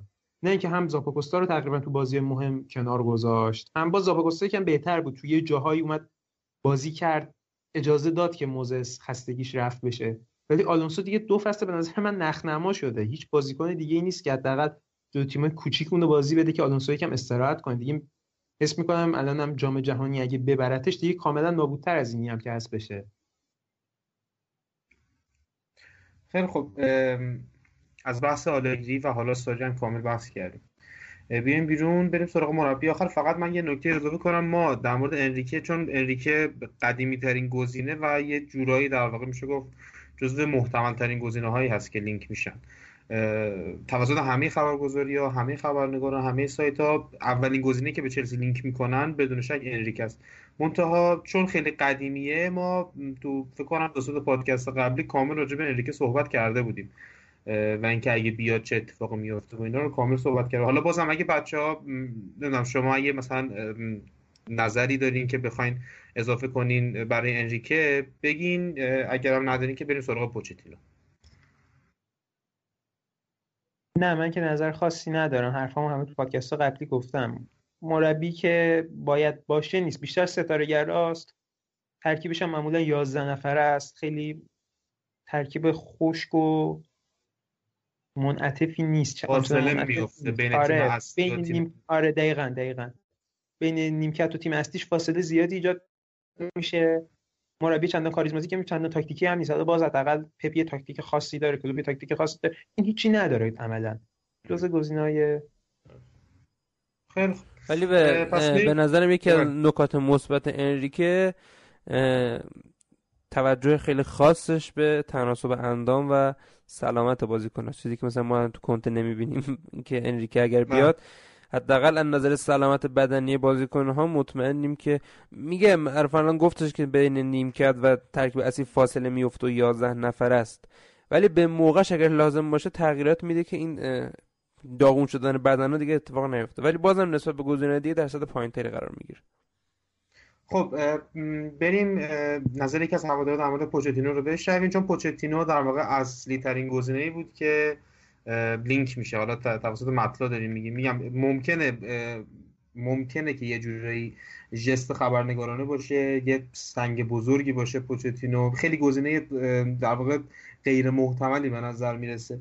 ولی خب بالاخره توسط نزدیکترین خبرنگار به باشگاه گفته که گزینه اول چلسی پوچتینو هست.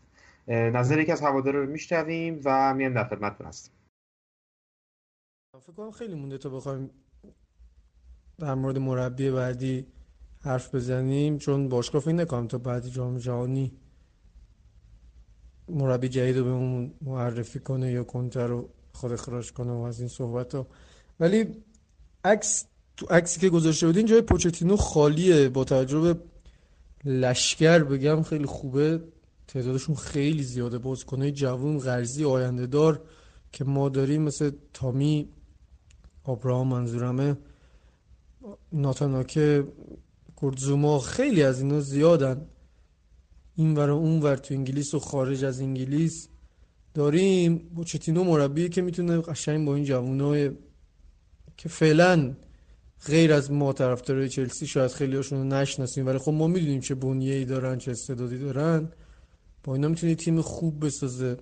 ما نسل طلاییمون تموم شده تقریبا. جانتری بود که جانتری هم رفت و باید یه نسل بسازیم. پایهاش هم داریم. به نظر من ادن آزار و آسپلیکوتا پایه که از 2013 اشتباه نکنم تو تیم ما بودن و می‌تونن برامون عنوان حالا نه فرانک لمپارد یا جان تری ولی می‌تونن یه اسطوره‌ای در آینده بشن که بازیکن‌های جوونی که داریم ازشون الگو بگیرن. یعنی ما بنیه و اساس یک نسل طلایی دیگر رو از نظر من داریم. حالا بستگی داره به تصمیم های باشگاه و اینکه بازیکنامون چجوری خودشون رو نشون بدن. و به نظر من با توجه به این مهره هایی که الان ما و این داشته هایی که داریم پوچتینو بهترین مربیه.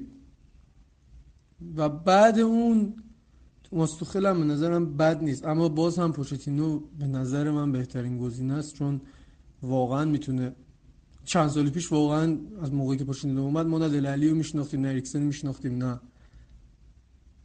خیلی از بازیکنایی که الان واسه خودشون اسم شدن تو تاتنهام شاید تاتنهامیا میشناختنشون ولی ما نمیشناختیم. الان هم همچین اوضاعی تیم ما داره و ما باید تکون اساسی به خودمون بدیم و یک نسل طلایی دیگه بسازیم. قبل از اینکه مثل منچستر یا لیورپول یا آرسنال یا هی در مورد تاریخ تاریخ صحبت کنیم چیزی که واقعا ازش میترسم. مرسی متشکرم. با سلام و خسته نباشید خدمت همه شنوندگان عزیز. در مورد انتخاب مربی به نظر من باید ما دنبال مربی باشیم که تفکراتش نوین باشه و کاملا با اون چیزایی که تجربه کردیم تفاوت داشته باشه.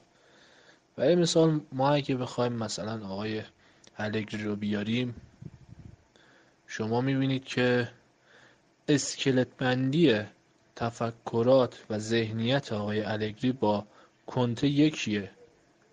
در حقیقت هر دو شبیه به هم. تاکتیک رو اعمال می‌کنن روی بازیکنها. پس به نظر من این کار درست نیست. شاید بشه در کوتاه مدت جواب گرفت مثل کنته ولی در آینده نمیشه. اونم با این بازیکنها.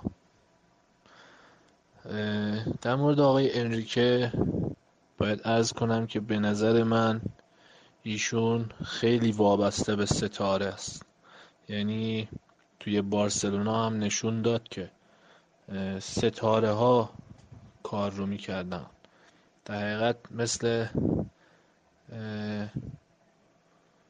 اون دوره قبل مورینیو بود دوره اول که ما رفتیم فینال 2008 و اینا. بازیکن داشتن کار می‌کردن.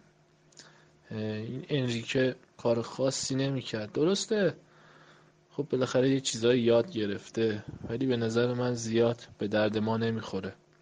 آقای پوچتینو بهترین گزینه است ولی امکان نداره بتونیم ایشون رو بیاریم استنفورد بریج. پس بهتر واقع بین باشیم. اما آقای ساری مربی ناپولی. ایشون خیلی خوب کار می‌کنن. خیلی خوب با بازیکنها کنار میان و تاکتیکاش هم بسیار عالیه. من چند بار بازیهاشون رو دیدم. خیلی خوب کار می‌کنن. به نظر من بهترین گزینه واسه تیم ما همین مربی ناپولی باشه. به امید خدا ببینیم چی میشه فصل بعد. ولی مربی رو بیاریم و بازیکن نگیریم به نظر من فایده ای نداره من یک نکته رو خدمت عزیزان عرض کنم. توی یکی از وایسا دوست عزیزمون توماس توخل رو مطرح کردن. توماس توخل با توجه با توجه به اینکه بیکاره هزینه فسخی نداره و یه مربی تقریبا با تجربه محسوب میشه جز گزینه اصلی باشگاه برای سکان مربی باشگاه بود. اما با توجه به خبری که شنیده میشه توافق غیر رسمی توماس توخل با پاریس سن بنابراین زیاد روش بحثی تو این پادکست انجام نشد. چون خیلی احتمال ضعیفه که دوباره بحثش برای چلسی مطرح بشه. احتمالا مربی پی اس جی خواهد شد. ولی اگر این خبرهای توافق غیر رسمی منتشر نمی‌شد در مورد توخل خیلی خیلی خیلی بیشتر صحبت می‌کردیم. اما در مورد پوچتینو اول ارفان صحبت کنه بعد من اگر نکته موند خدمتتون عرض خواهم کرد. فقط فقط من یه چیزی قبل صحبت ارفان بگم. یه یه در واقع یه مسئله خود مطرح بکنم. این که میگن در واقع پوچتینو بازیکن جوان استفاده می‌کنه یعنی بازیکن آکادمی رو مثلا مثال زدن تامی ابراهام مثال زدن و مثلا مقایسش کردن با کریستن اریکسن. ببینیم من به نظرم در واقع پوچتینو خودش شخصا دنبال همچین باشگاهی میره. چون قبل اینکه بیاد تاتنهام خب تو ساوثهمپتون بود که در واقع حالا سیاستش رو تقریبا می‌دونیم دیگه. بازیکنایی میاره از آکادمی خودش و کاملا تقریبا بدون خرج و اونا رو به باشگاه دیگه دیگه برتری میفروشه. تاتنهام هم حالا غیر اینکه خیلی خیلی بازیکن فعلی در حال حاضرش از آکادمی نیستن. یعنی خریده مثل مثلا حالا امسال داوینسون سانچز رو خریدن که ارزون خریدن. یعنی می‌دونی از آکادمی نیومدن ولی خب مثلا میگم مثالش همین داوینسون سانچز امسالی که خب در واقع پر یعنی گرون ترین خرید تاریخ در واقع تاتنهام هم شد. البته امسال هم که دیگه چیز رو دست دادن جام حذفی رو دست دادن. دوم هم شدن تو لیگ. ببخشید سوم حالا چهارم. اشتباه گفتم. ممکنه ممکنه پوینت هم بیان حتی آره. حالا عرفان نظر تو چیه؟ پوچتینو از لحاظ در واقع تاکتیکی و سیاست حالا رفتار با بازیکن‌ها اینجوری که مثلا بازیکنایی که مورد علاقه مورد علاقه هستن و بخره. و و باشگاه هم بتونه در واقع تامین بکنه خواسته هاشو به نظرت اینقدر که حالا میگن و حتی تو خبر هم هست مربی مناسبی برای چلسی هست یا نه؟ یا ممکن اصلا از بقیه گزینه‌ها مناسب از هم, هم باشد؟ آره case مناسبی هست ولی بذار من از base ش توضیح بدم. اول اینکه یه سری از بازیکن‌ها رو خب یه سری نمی‌شناسن طبیعیه. اریکسون خیلی از آژاکس دنبال می‌کردن خیلی تازه تو همین یه سال اخیر شنیدن. اینکه مثلا بگیم پوچتینو مطرحشون کرد چندان درست نیست. چون میشه گفت طرف خودش فوتبالی نبوده که اریکسن رو نمیشناخته. اریکسن بازیکنی بود که به عنوان جانشین لمپارت مطرح می‌شد ولی به خاطر اینکه تو تاتنهام بهش قول فیکس داده بودن تاتنهام رو ترجیح داد. اینکه می‌خواستم بگم شاید همین مثلا گزینه‌ای که مثل ساری که من مثلا میگم بهتره چون فوتبال نابتری بازی می‌کنه بیاد تو چلسی به خاطر فشارهای نتیجه گیری بخواد سبکش یکم دفاعی تر کنه یکم محتاط تر باشه. خود دلبوسکی مربی بود که به سبک آراگونیز ایراد وارد می‌کرد. می‌گفت چه با دو تا هافبک دفاعی بازی می‌کنه اسپانیا. ولی وقتی که خودش اومد یه قهرمانی کسب کرد خودش با دو تا هافبک دفاعی بازی کرد. یعنی یکم محتاط میشن این مربی‌ها. واقعا این سخته که بگی که پوچتینو مثلا همون کاری که تو ساوثهمپتون کرد همون کاری که تو تاتنهام کرد میاد تو چلسی هم می‌کنه با آکادمی فرصت میده. میگم این در صورتیه که بخوان همون سبک رو ادامه بدن.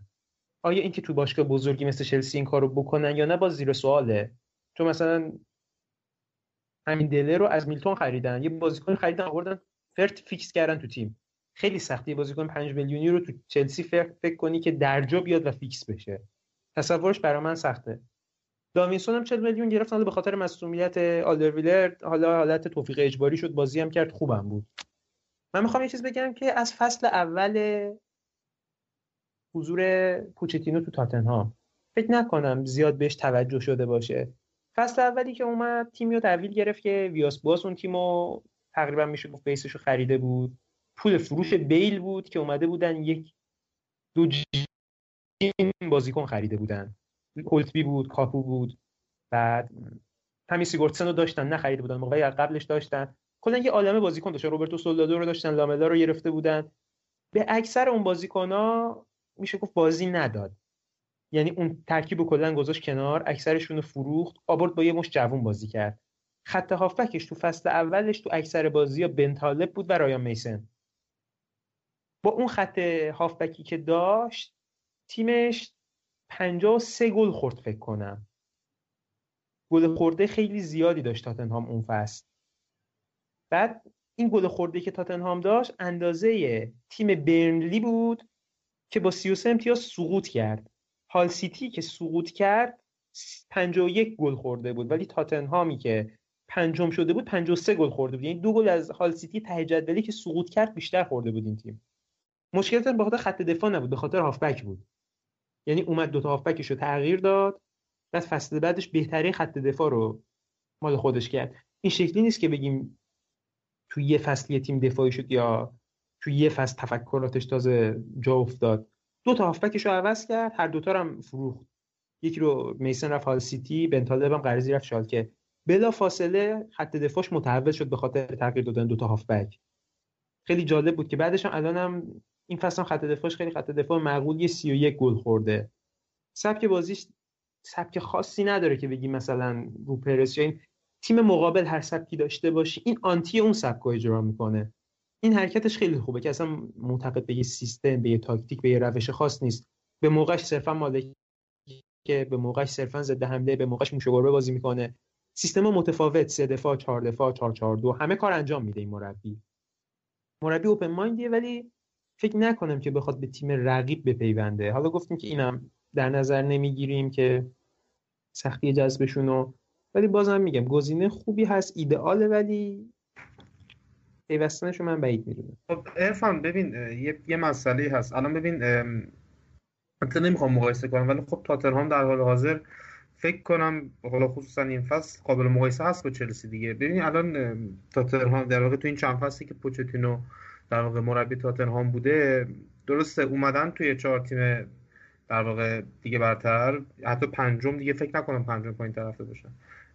ولی ببینید در واقع چی بگم؟ همینطور که مثلا راجب دستاورد مثلا ساری یا جاردین مثلا صحبت می‌کنم به نظرم راجب پوچتینو هم این مسئله می‌تونه صادق باشه دیگه. ببین در واقع تو این چند فصل هیچ جامی رو تاتنهام نگرفته و یکی از دلایل فروش مثلا بازیکنهای ستاره مثلا مثل واکر همین همین بوده دیگه که بازیکن میمونه و چندین سال واکر در واقع بازیکن تاتنهام بوده.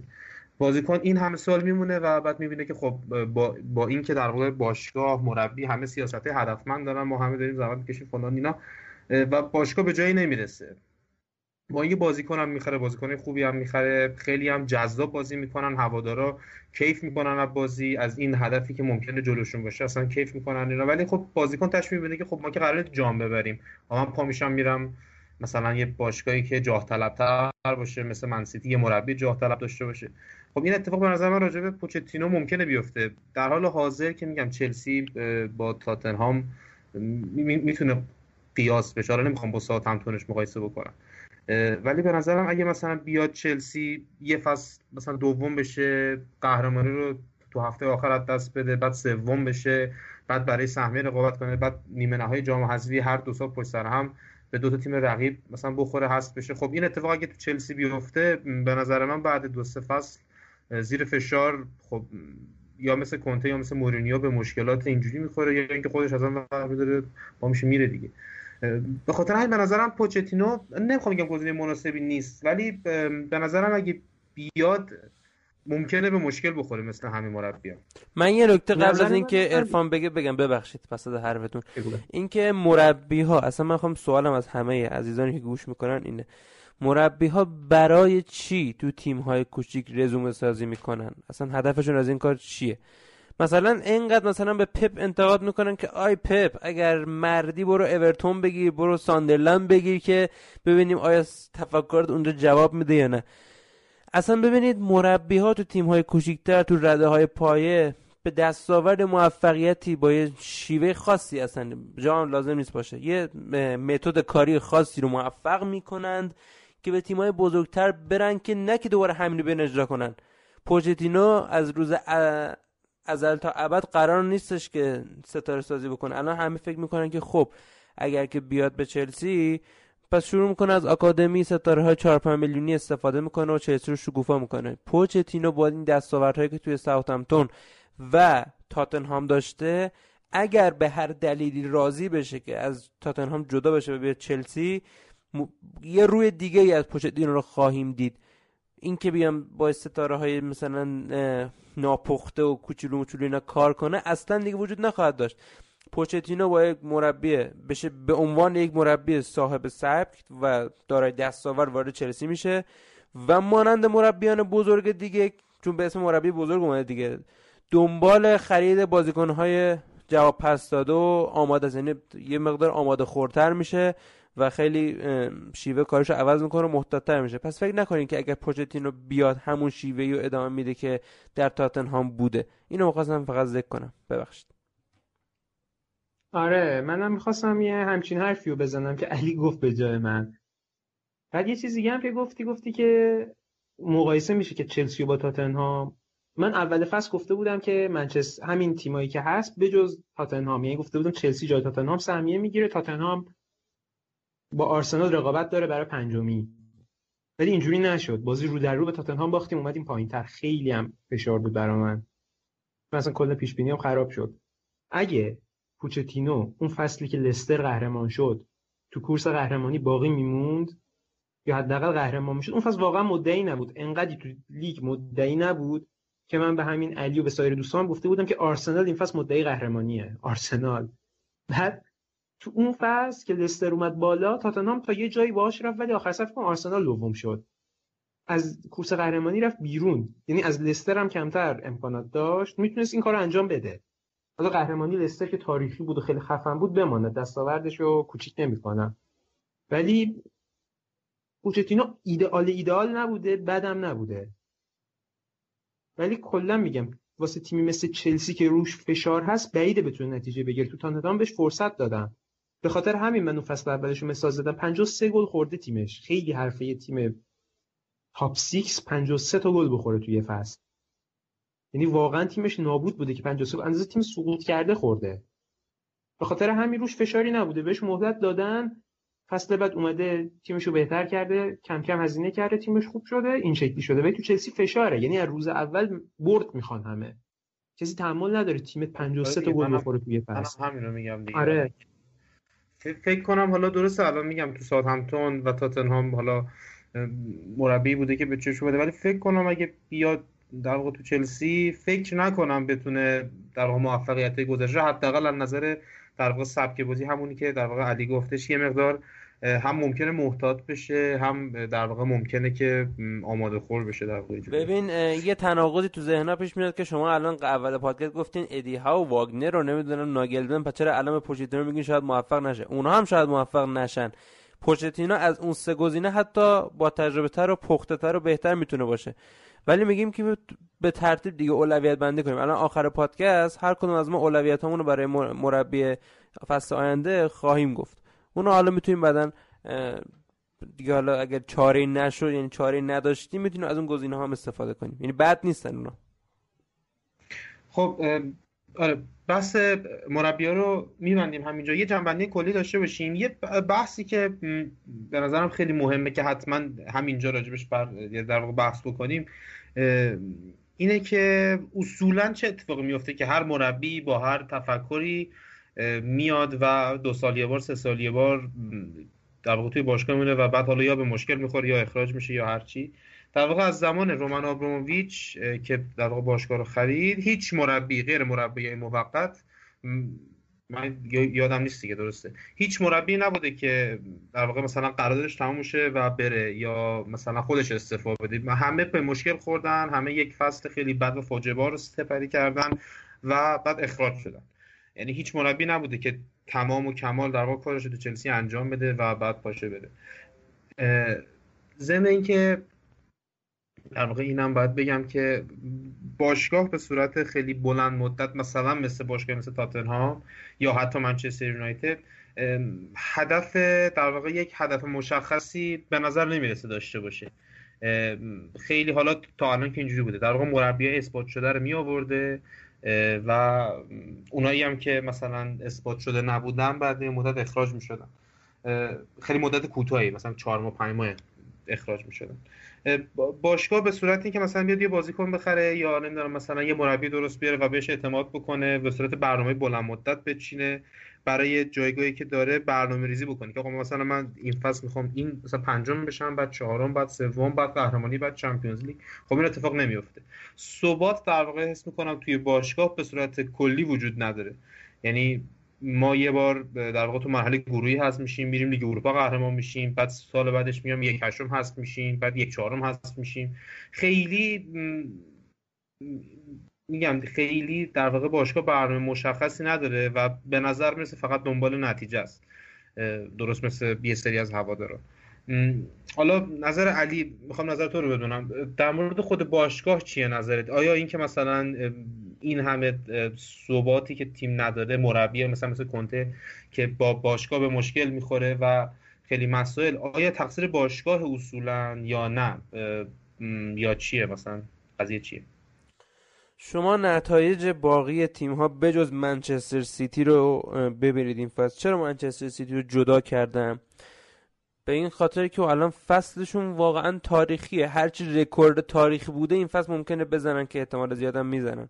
پس نمیشه بگیم که نه ما می‌تونستیم با منچستر سیتی هم رقابت کنیم. ما اگه می‌خواستیم با منچستر سیتی رقابت کنیم باید با تاریخ خودمون رقابت می‌کردیم که تقریبا غیر ممکنه. بجز اون ما باید این فصل مقتدرانه دوم می‌شدیم با همین بازیکنها. این که نشدیم فقط برمیگرده به تنش داخل باشگاه. یعنی دیگه اینو مفصل تو همه پادکست ها انقدر گفتیم دیگه واقعا جای ذکر نداره. که تنش داخل باشگاه بین مربی و باشگاه لج کردن های مربی با بازیکن ها دعواها بالاخره همه اینها دست به دست هم داد که ما الان تو پنجم باشیم و همه هم تعجب کنیم. واقعا تاتنهام و لیورپول نتایجشون رو شما نگاه کنید. چقدر مگه بالاترن؟ ما باهاشون هفت امتیاز با از تاتنهام و لیورپول هفت امتیاز بالاتر بودیم. الان هفت امتیاز عقب افتادیم. برای همین میگم که هر چی کس داخل باشگاه و به ترکیب تیم آنچنان قهرمانی به ترکیب تیم کار داره. باید ترکیب تیم واقعا قوی و هر کدوم بازیکنان توی خودشون شاخص باشن یه قابلیت های روحی روانی داشته باشن. این که بحثی نیست. اما برای سهمیه گرفتن با همین بازیکن اگر بیتنش کار بشه در داخل باشگاه خیلی راحت امکان پذیره. انقدر, انقدر دیگه ضعیف نشدیم که اینجوری یعنی به فلاکت بیفتیم. واتفورد و برموس امکان باخت هر تیمی هست. اما اونجوری با اون افتضاح باختن نشون میده که داخل باشگاه چیزایی میگذره که نتیجه داخل زمین هم تاثیر می‌ذاره. پس مربی باید بیاد. نکنید من کل پادکست رو توی این حرفم جمع می‌کنم که مربی باید بیاد که نمیگیم اطاعت کنه از دستورات باشگاه. اون که میشه چیز؟ اون که میشه برده باشگاه. نه. نظرشو بگه خیلی نزدیک آره. باشه دیگه. اصلا ممکنه بعضی مخالف تفکر باشگاه بگه من این بازیکن می‌خوام برای چیز دیگه بخرن. ولی کار خودشو خراب نکنه. یعنی اگه بازیکن دیگه هم براش خریدن به عنوان گزینه آلترناتیو این رو بیاد حالا با تمام تلاشی که می‌کنه این رو پرورش بده. چیزی بهش یاد بده و استفادهش بکنه. اگرم دیگه نتونست خب توافق جدا بشه دیگه. نه که به دنبال این باشه که اخراج بشه تا پولی گیرش بیاد. این اسم زرنگیه و اسم تعهد نیست. مربی الان کار اینجوری می‌کنن دیگه. سب می‌کنن باشگاه اخراجشون کنه تا قرامت بگیرن. بعد از همه می‌پرسی میگی که خب این کارش که خیلی زشته. میگه نه دیگه دنیا دنیا حرفه‌ایه واژه حرفه‌ای به کار می‌برن میگن که قرارداد حرفه‌ایه اونم طبق کار حرفه‌ایش عمل می‌کنه. این زرنگیه. خودمون رو گول نزنیم این کار کار حرفه‌ای خب به نظرت خب ببین خب ببین به نظرت چه اتفاقی میفته که در واقع برای یه مربی یا دو مربی این اتفاق تو باشگاه نمیفته در واقع برای هر مربی که میاد یعنی چه مورینیو باشه چه ویاش باش باشه چه دیماتو باشه چه خود کنته باشه چه آنجل یعنی هر مربی چه بزرگ چه کوچیک چه بی تجربه چه با تجربه همه اینا در واقع تو فاصله دو سال دو سال این اتفاق براشون میفته این به کجا می‌رسه؟ یعنی به کجا برمیگرده دقیقا مربی های مختلف دلایل مختلفی دارن مثلا مقایسه کردن ویاش باش با کنته یا مورینیو کار زیاد صحیح نیست. مثلا توی سطح دیگه بود. توی کار دیگه ازش می‌خواستن. می‌خواستن تیم رو مثلا جوون کنه. ولی کنتو مورینیو تقریبا میشه گفت شبیه همن که تو پادکست قبلی هم با متدهای مختلفشون آشنا شدیم. یکی بحث خیانت مطرح کرده یکی بحث از یعنی با پنبه سر بریدن. اما شبیه همن هر دو مربی بزرگن می‌خوان با مربی های دیگه رقابت کنن در کسب افتخارات عقب نیفتن. بعد این در این شایبه در ذهنشون ایجاد میشه که باشگاه به این به این موضوع نمی‌تونه کمکش در این موضوع نمی‌تونه کمکشون کنه و انگار سنگ جلوی پاشون. و برای اینکه بگن که ما خوبیم هم مورینیو هم کنده و باشگاه مقصره هی میان تو رسانه به شیوای انتقاد می‌کنن و تنش ایجاد می‌کنن. ما نمیگیم اونا مربی بدی هستن ولی این ایجاد تنش بین باشگاه و مربی می‌بینیم که نتایجش به چه شکل ایجاد میشه. تاتنهام هر چی باشه تاتنهام از ما ضعیفتره در حال حاضر. اما بی تنشه. تو باشگاهشون تنش تقریبا صفره.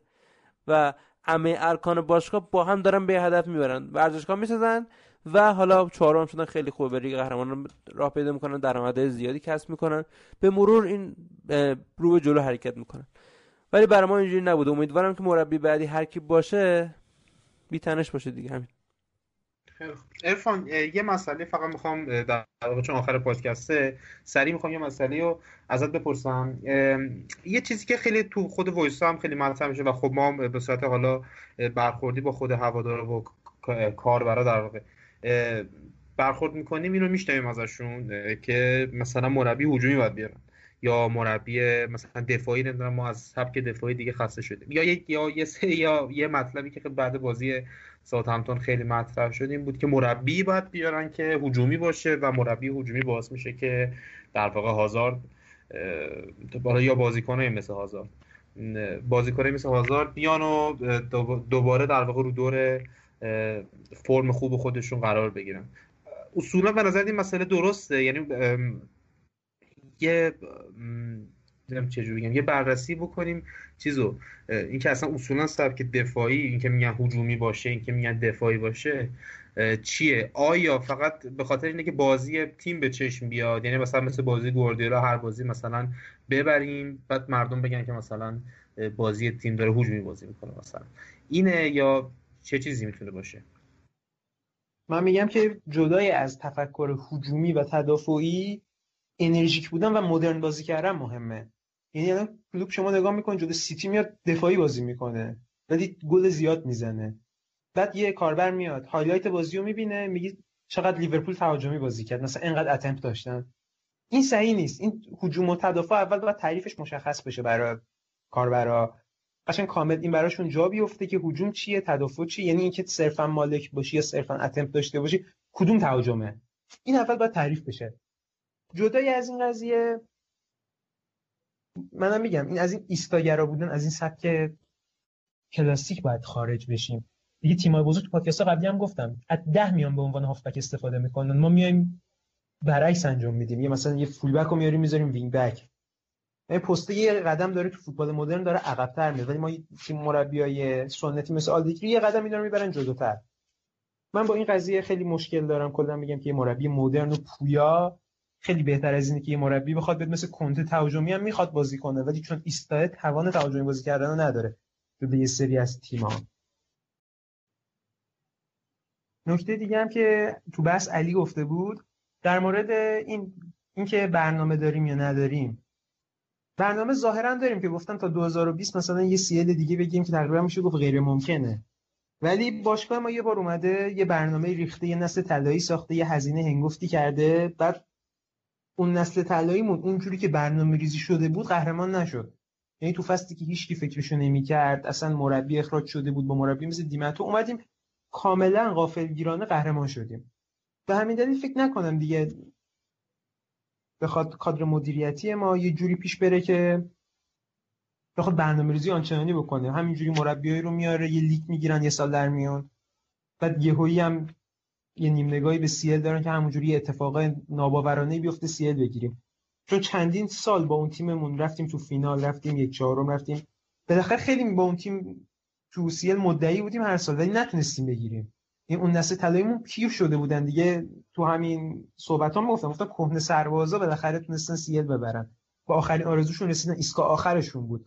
که همینجوری هم شد دروگبه خدافزی کرد. فصلهای بعدش لمپارد و جانتری هم جدا شدن.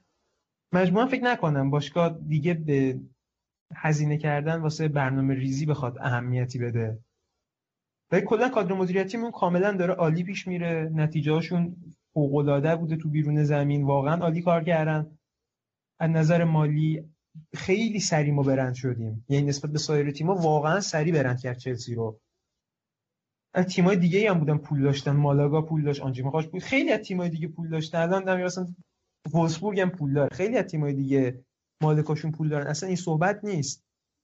اینکه بتونه تیمو برند کنن با یه هزینه کم. دیگه یهو مالک نیاد همش نخواد با این قضیه fair play هم که پیش اومده مالک نمی‌تونه جیبش شخصا بیاد هزینه کنه. درست fair play دور می‌زنن خیلی از باشگاه ولی بالاخره باز نهایتا باید پول یه جایی خارج بشه دیگه. اینکه مالک بخواد جیبش خرج کنه درست باشگاه با ساختار داشته باشه. ما با اون ساختار خوشبختانه الان رسیدیم. تراز مادیمون هم چندین فصل داره مثبت میشه. و از این قضیه خیلی خوشحالم. من جنبندی هم همین الان میگم. من امیدوارم که باشگاه بتونه یه مربی بازم غافلگیرانی مثل مثلا کنته که یه باره مثلا رو کردن اینو. امیدوارم یه گزینه دیگه اینا داشته باشن تو جیبشون به عنوان برگه برنده رو کنن. و نظرم اینه که کنته این فصل بمونه و فصل بعد ساری رو بیارن. نظر من رو این مثلا دیگه به مربیای دیگه چندان چیز نیستم امیدوار نیستم. میگم حالا اگرم همین فصل خواستن کنته رو بذارن کنار ساری رو نتونستن بیارن یه مربی انرژیک مثل همین ادی ها دیگه تو گزینه‌ای میگم. خیلی پایینتر دیگه مجبور شدیم یه گزینه مثل اینو به یکی مثل آلگری ترجیح میدم که بخواد سبک کلاسیک رو با دوباره ایستا بیاره برامون اجرا کنه. و خب، علی نظر تو چیه؟ جنبندی؟ منم مخالف صد درصد آلگری هستم. امیدوارم از دم باشگاه ردم نشه این چنین مربی های کوته فکر ایستاگرا و همچنین جاردیم که به عنوان مربی با تاکتیک های کاملا بازنده انقدر دیگه قوی نیستیم که با مربی تاکتیک های بازنده بخوایم طی کنیم.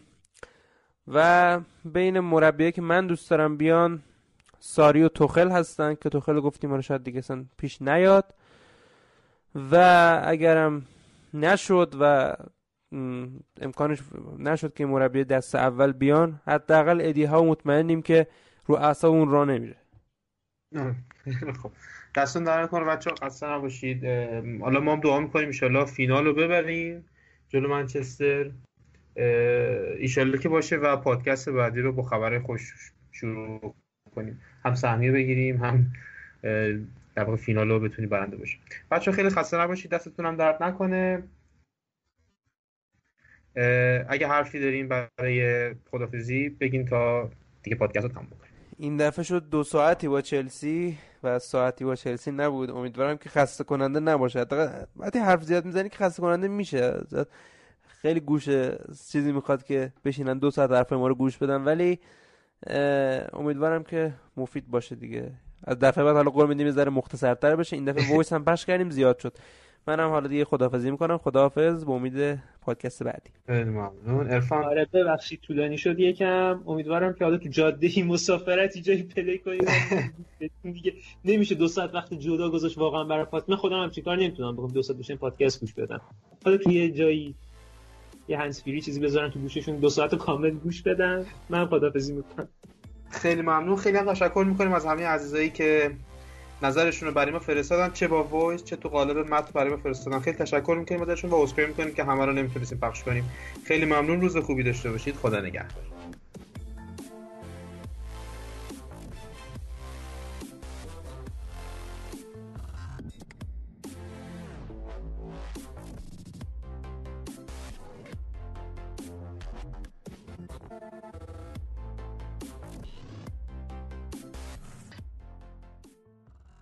و اما در پایان خیلی ممنون از اینکه با ما بودید و تا دیدار دیگر بدرود. دوستتون داریم.